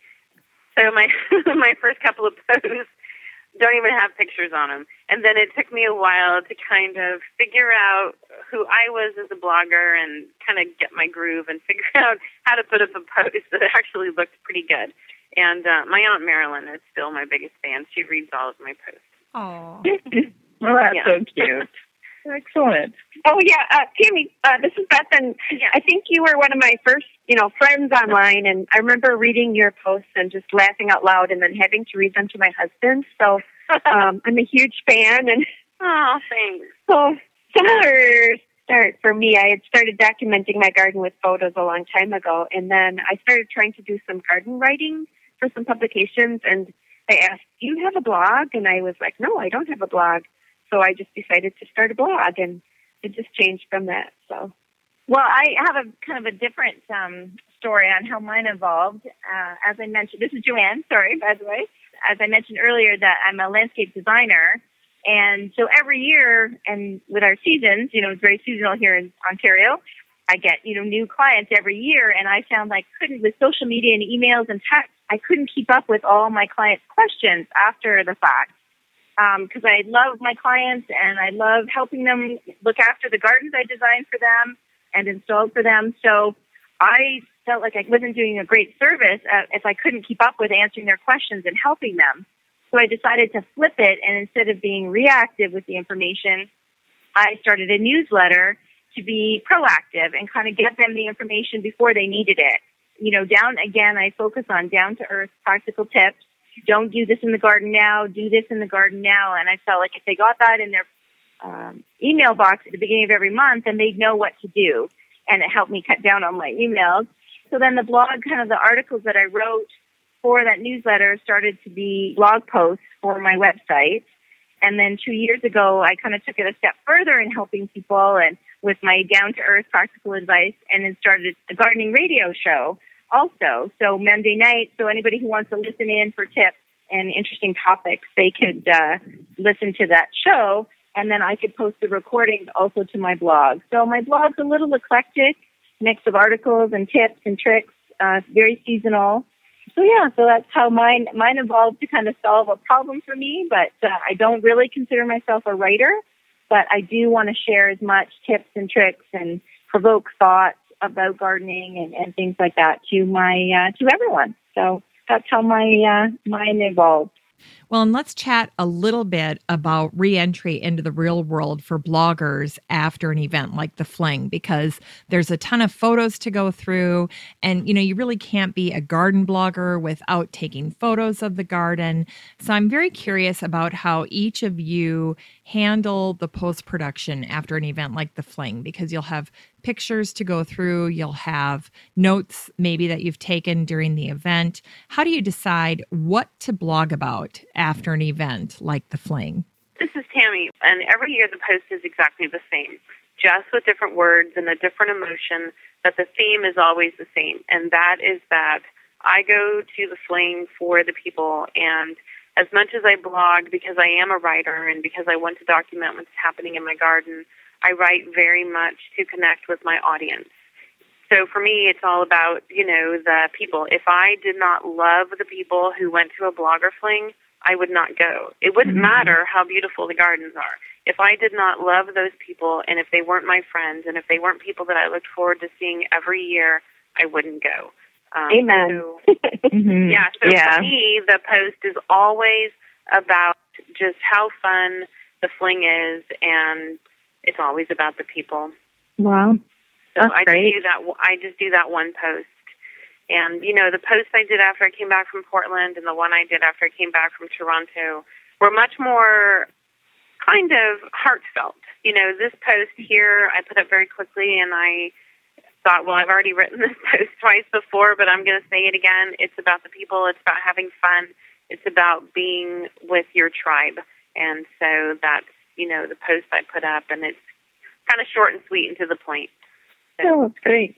Gosh, so um, I would say, you know, if you're you're blogging already, if you're sharing on social media, right? While you're at the events and stuff, which you know, I kind of took it easy on at the blogger fling. It was actually kind of a relaxing. Um, I don't know. I still ended up sharing a whole lot, but it was very relaxing. So I would say the first thing to do when you get home, empty that phone get all mm-hmm. those images off there, whether you put it on a Flickr account and then make it private on that Flickr account so you can go back in and you can tag everything with the right tags and put your website on that so you can get the traffic over to your page, right? And then also unload your camera memory. I'm, I'm amazed that some gardeners I meet up at these events and like they still have photos on there from last year. It's like unload them, put them on a DVD or, you know, a external drive, something so you don't lose it because I think it's really good to kind of, you know, we loved the garden blogger event. It was so much fun space it out. Why can't you talk about this in the wintertime? You know, when mm-hmm. you're freezing, put a post up, right? Um, well, yeah. a lot. This is um, this is Tammy. Sorry to cut in. A lot of bloggers do that. A lot of bloggers will not post about the fling mm-hmm. until the winter, and they're very funny about it. They're like, you know, my garden is covered with four feet of snow, so let's talk about what I did, you know, in June or July. So that's mm-hmm. actually really, really common. Yeah, and that's yeah. great because then you're like, oh yeah, that was so fun, and Mm-hmm. You know, look at that gorgeous garden, and you know, even I'm not going to have four feet of snow. I wish I would have four feet of snow because then I'd have snow days. Um, That's what I wish for. Exactly. Mm-hmm. Every teacher wants snow days. But even here, where our winters are much milder than Minnesota, I look out at my garden and it's just brown and blah, and I'm like, ugh. So then people start posting about the fling, and I'm like, yeah, that was so fun. Look at that. That's awesome. Very cool. That is a neat thing because you never know who's going to blog when and what they're going to mm-hmm. blog about. And I know um, even Jim Charlier has been still posting pictures from the Toronto. He wasn't at the blog this year because he, or at the fling this year because he's part of the Buffalo Walk, which is this weekend. But he was at the Toronto show, and, and all through his social media, he's still been um, posting pictures from the, from the Toronto fling. So it's it is neat to see that it can kind of continue. So yeah, so I think it's uh, for me it's hard. I don't know where I'm going to start yet, but it'll come to me, and I'm just been enjoying watching what others are posting, and I'm still sorting through my pictures and waiting to see a bit of a theme. I think, but uh, we'll see. Well, and I think that, you know, experience in a garden is so personal. And it's mm-hmm. been really fun to see the posts roll in because they are starting to come out. And if people just Google Garden Bloggers Fling or GB Fling 2016, a lot of the most recent posts will be associated with that hashtag isn't it funny because you know since it is personal sometimes a garden will speak more to you than it will to other people. And as the mm-hmm. posts have been rolling through i'm like oh my gosh you saw that or you felt that? It you know i didn't have the same reaction. And then other times it's like oh my gosh you totally hit it on the head.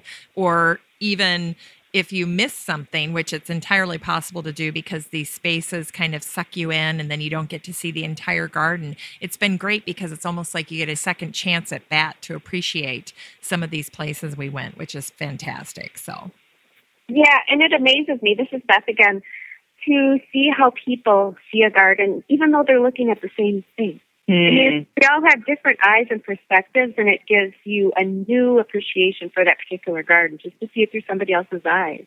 Yeah, yeah. No, I totally agree. Well, I'd love to hear your thoughts on social media because gardening is so high touch, and yet here we are blogging, and it's very high tech, which a lot of times is a barrier for people to get started blogging. And social media, in and of itself, is such a huge thing for someone to deal with. I'm so curious what your approach is to navigating social media as a garden blogger. Well, I can tell you this is Tammy. I can tell you my approach. I don't use social media at all to advertise anything I'm doing on my blog. The exception to that will be the 2017 Garden Blogger Fling because I'm the coordinator for that. Because, you know, I am a garden blogger, but I'm a teacher. And so I hide on social media. I make myself very hard to find. And I have to do that because I have to keep my professional life and my personal life extremely mm-hmm. separate. This is Beth again. I think I'm sort of in between on the whole social media thing. I'm starting to use Facebook more than I did in the past because it's allowing me to connect with a lot more people personally and in the moment. And also, I've had a private Instagram account for many years and recently made it public because I'm finding that those quick photos are a nice way to compare notes with other gardeners. But like Tammy, I don't want to get overwhelmed because my blog is just something I do for fun. Mm-hmm. Although I do do some garden writing as well. So I'm very much in between on the social media spectrum, I would say. Okay. Mm-hmm. Yeah, I, I think because my blog kind of comes from my job, so I'm, I'm different from Tammy in that this is how I earn my income, kind of, by being a garden designer and landscape designer. So I find that social media has helped with that, mostly Facebook. The my clients love seeing the before and after pictures and the during pictures. And so I find I need to use social media for my business um, Twitter, I found more effective for meeting people for the radio show. That's where I met uh, Bren, um, who's on my show twice on the radio show before we even met at the Fling. So that was kind of cool. So Twitter has been a great way for me to reach out. There were a couple other flingers there that had been on the show that I had never met in person, so it was kind of nice. So Twitter has been a great tool for me for that, and Facebook and Instagram to a certain point. Instagram, I'm finding more supportive, like other designers and other contractors. We kind of support each other and support the work that we're doing, that type of thing. So each stream has a different feel for me, but it is a challenge to maintain that. And it is a challenge to maintain that balance between your private life and your business for sure. So I find the balancing of a, you know, my business page and my personal page a bit challenging and it can almost become a full-time job. So I, I really enjoy social media, but I have to remember sometimes I have to remind myself when I'm in my office, oh, wait a minute, you're getting paid to do the landscape design, not mm. to play on Facebook all day. Yeah. So, uh, so definitely, uh, that, that is a challenge for sure. Oh, I love social media. This is Bren. I don't know where to start. Yeah, you um, are very, very active. Bren is so active. First of all, I would say, because we all blog, you definitely want to have all your social media sites on your blog. Have it at the top so people can find you. Even if you're not there, they're there, and you want to be there. You, you know, you want that traffic because you're blogging, you're you're putting that information out there. And not to mention, you're also providing a great service because you're teaching people how to grow things And that's why I love social media. It's so cool. I can't tell you how many times I've been outside and everything from I share a picture of a rose shrub I had and I'm like, oh my gosh, this thing's a monster. Where the heck do I begin? And I tweeted a picture and said, help, how do I prune this? And I have a breeder tweet me or a rosarian tweeted me that time actually telling me what that plant is, how to prune it that's priceless to me, right? So you hate Twitter, you don't have time for Instagram, that's fine. Get over there though and save your spot. You should have an account, even if you don't use it, at the top where your bio is, put your website in there, your blog, so people can find you because you're going on these blogging blogging events. I'm going to be talking about you. And so I can tag you and people can come over and look at the information you're sharing, right? So, yeah, I like it. Well, and tell us a little bit more about Garden Chat, Bren, because when I met you, when I finally met you, my last day of the fling, which was Saturday for me, and you're like, oh, this is my first time at the fling, I was staggered by that because I just felt like you were so integrated already into the garden blogging community. And it's all thanks to your heavy use of social media. Yes, I am there. Garden Chat, oh boy, we're going on, I think, our seventh year. And it started out just a group of gardeners. We were having fun talking on Twitter about our gardens and how to grow things. And it evolved into a Monday night event.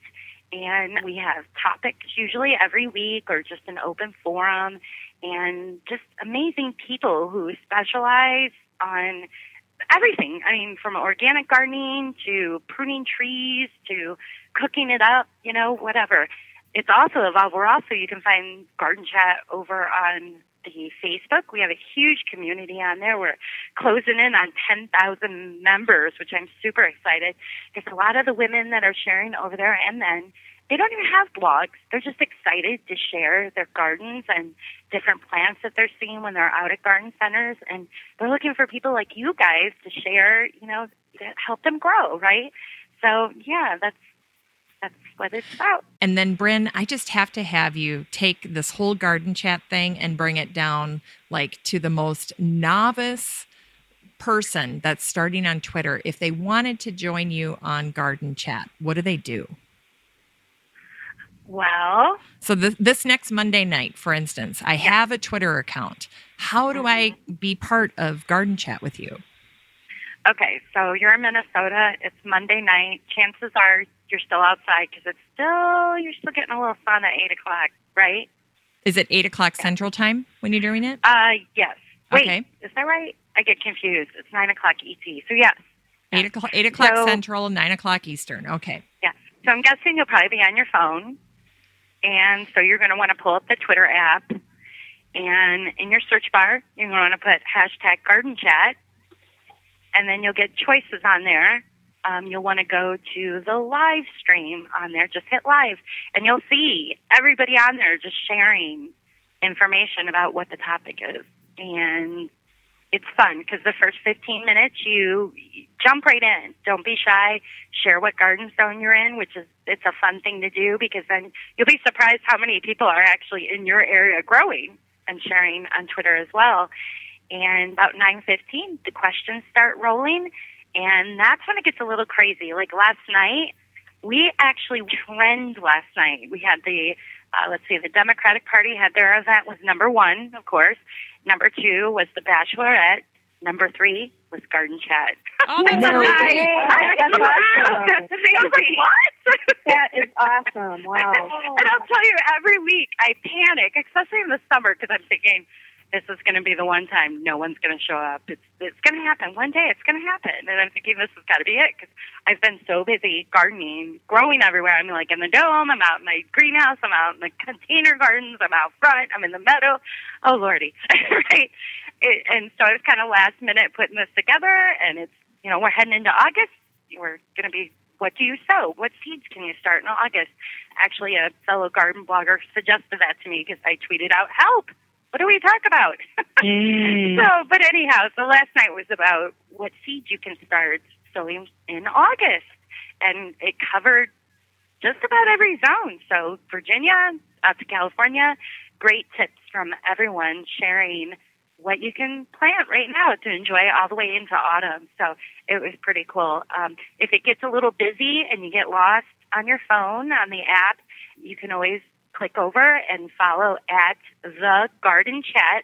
All the questions are right there. Just click on it, answer the question, so you can be included in the recap because you can find all the recaps and the answers, everything everybody shared over on my website at brenhaas.com. Just click on the garden chat at the top of the page. And it's that easy. Join us. It's fun. All you right. Do, and Jennifer, sometimes you can just go. Uh, how I started was I would just go and be an observer. So I didn't really Yeah. answer the questions like Bren said, but you kind Yeah. of you kind of figure it out and kind of meet the people and stuff and kind of watch what's happening and Yeah. and um so it's okay. Like you don't have to say something if you don't want to, and then Yeah. before you know it, you're like answering questions or asking Yeah. a question or commenting. It, it's pretty neat. All Just right. lurk. Lurker, lurkers are welcome. Okay. There you go. All right, ladies. And the Monday Garden night. Chat uh, Facebook group is really helpful too. I've enjoyed following that. Oh, it's crazy lately. It's awesome. Awesome people. Yeah. Gardeners are all amazing. They really are. Yeah, that's a good point. Yep. Well, why don't we close by having each one of you talk about where we can find you online, of course, and then what um, upcoming events you might be attending. This is Beth. Um, my blog is plantpostings.com again, and the the name, the subhead, and that kind of thing might change over time, but you'll always be able to find me at plantpostings.com. It's a blogger blog, and the links to all my feeds, including Instagram, Facebook, all the social media, are right there on plantpostings.com. Talking about upcoming events, I spend a lot of time at the UW Madison Arboretum. I'm a volunteer there and an instructor there. And there are many events and learning opportunities right there at the Arboretum, even for people who live in Minnesota, Iowa, wherever around in the Midwest. It's an awesome place. It's kind of like the Eloise Butler Wildflower Garden, um, but it's unique in its own way too. And to find out more about the Arboretum, it's arboretum.wisc.edu. Cool, thanks. Um, so this is Joanne. So my business is Down to Earth Landscape Design. So my website is Down to Earth the number two uh, dot com. So my blog is on that page, as is all my social media links also. So that's probably the best place to find me. And uh, again, my radio show, so kind of an event, but kind of a weekly thing, is my radio show, which is on realityradio101.com on Monday evenings at 7 p.m. Eastern Standard Time. And if people want to listen to you on a particular show, is there a way that they can listen to previous episodes? They can on my blog. So if you go to the downtoearth.ca uh, slash blog, all my past shows, November will be two years, so I've got a lot of shows up there, and I think I've interviewed a lot of interesting people and authors and things like that. So, uh, so yeah, it takes a day or so after uh, an episode, live episode, then I load it up onto the website. Well, I'll go ahead and start because we have the next fling um, coming up, and this is Tammy. You can find me online on my blog. As I start to talk more and more about the next fling, you will find me on the Garden Blogger Fling group on Facebook. That is the only place on Facebook that you will find me. I do have a Facebook account, but it's really more private, and I don't talk about too much gardening stuff on it. Mm-hmm. So I am the director of the 2017 Fling, and that's going to be held here in the Yay. Capital Region. Yeah, I'm really excited about it. And the Capital Region is a local term that is used to describe the Washington, D.C. area.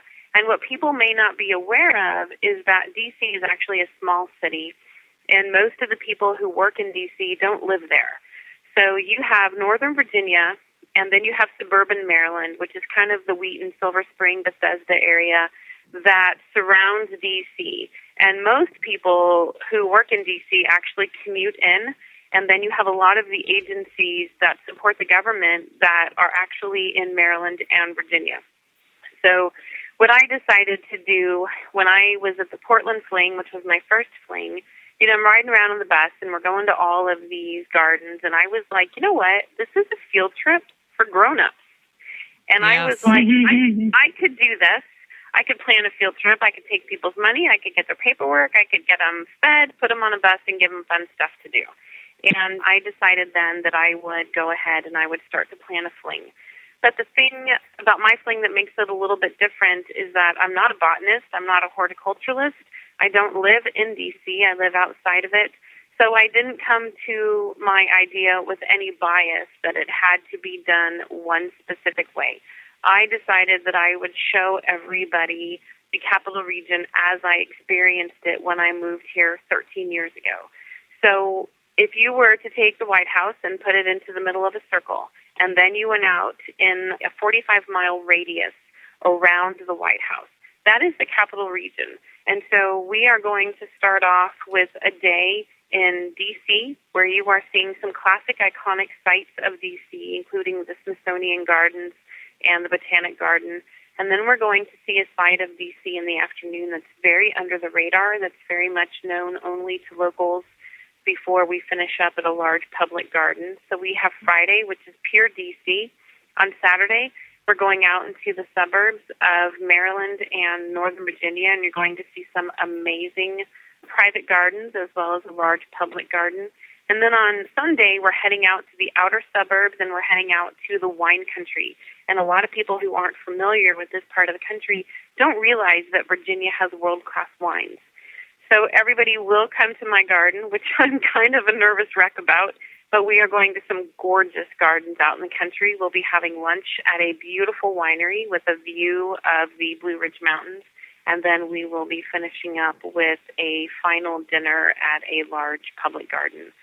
So that is the 2017 Capital Region Garden Bloggers Fling, and that will be held June 22nd through the 25th 2017, and registration starts October 15th at 12 noon Eastern Time. And the post, and that's actually important, the post that I put up August 1st on my blog, and my blog is Casa Mariposa, will give you much greater information on how to register and more information about what we'll be doing at the fling. But I think the fling is going to be amazing like I'm excited to attend my own fling. wow. And Tammy That's great, Tammy. Tammy, for people Thanks. who are listening that are thinking, I think I'm going to do this now. This sounds really fun. They need to know that you get vetted before you're approved to register for the fling. The organizers check out the blog first, right? Yes, absolutely. This is for garden bloggers. And I had someone say to me, Well, anybody who's a gardener can come, can't they? And I had to say, No, not really we are capping attendance at approximately 95 to 100 people. And if you are not a garden blogger, you are not able to attend. So your blog has to be six months old by October 15th, and you had to have written one post by that time. So if you have a blog, but the blog is not really about gardening, then you're not going to be able to attend because it is for garden bloggers. And what everyone will do is I will release the email that will be used to contact me for registration prior to the 15th of October. And then when registration starts at 12 noon, that's when I'll actually start opening emails. And, you know, I will see, okay, so this email is from Beth at Plant Postings. You know, check out her blog. She's been blogging for a long time. Then I will respond to her with a link to a private Eventbrite registration page. If I have not vetted your blog, you don't get a response to with the link. Every single person who emails me, I'm going to go and I'm going to check their blog. If we sell out very quickly, which has happened in the past, and I get an email from someone, you know, a couple weeks later, and you know, I'll still respond to them and say we are sold out, but I would love to put you on the waiting list. And people have had to cancel in the past, and we've pulled people off the waiting list. Mm. But it definitely is for garden bloggers. And you do expect it to fill quickly, which I think is another important point. People should not be waiting to see if they want to do it. If the spirit moves them, they need to register pretty yeah, quick. I am expecting this to fill up really quickly. And one of the things I like about Eventbrite is that there is actually a registration countdown. So when you pull up the link that I email you, you will see exactly how many spots are left. And so it gives people a sense of urgency that I really need to go ahead and register for this because there's only so many spots left, and you know you can pull up the Eventbrite link and then come back in half an hour to see how many spots have changed. But I have the feeling it's going to fill up really fast. Okay. All right. Anybody else have anything else they want to share? Now's the time. Crickets. All right. Well, gals, I want to thank you so much for being so generous with your time and taking the time to really walk us through day one of the Garden Bloggers Fling 2016. Hopefully, we'll see you in 2017 in DC for the next Garden Bloggers Fling. Yeah, I thanks so much for having me on. Jennifer. Thank you, Jennifer. Yeah. Thank you, Jennifer. Thank you for doing this. Well, I really appreciate it. So, have a great day, you guys. Thank Okay. you. Bye. Bye, guys. All right. Bye bye. Well, that's it for our show today. I want to thank my garden friends and fellow garden bloggers for being on the show. Joanne Shaw out of Ontario. She blogs at downtoearth.com and it's down and then the number two, earth. And that's how you'll find her online. She has her own landscape business and she also helps clients with gardening through her website. She has an internet radio show devoted to gardening as well. And you can find that on her website as well. And she gardens in zone 5B in Canada. And Beth Stetenfeld of plantpostings.com, where she's been blogging for the past six years. She's practically my neighbor out of McFarland, Wisconsin, which is a suburb of Madison, and she's uh, gardens in zone 5A. I want to thank Bren Haas of Creative Living and Growing with Bren. You can, of course, find her at brenhaas.com. She's in Northwest Ohio, Zone 5B. She's got her 11 acres of woods, that 10 by 13 greenhouse. And then, of course, the thing I always think of when I think of Bren, which is her 20 foot geodesic biodome. Oh my gosh, so jelly. Now, if you want to get a hold of Bren, you can always get on Twitter and just look up the hashtag garden chat. You'll run right into Bren. And then Tammy Schmitt, six years blogging at Casa Mariposa. She has an organic pollinator garden. She's in 7A, Zone 7A in Northern Virginia, right outside of DC, and is also hosting the 2017 Garden Bloggers Fling. So I want to thank you all, ladies, for being with me today and going over day one of the 2016 Garden Bloggers Fling out of Minneapolis.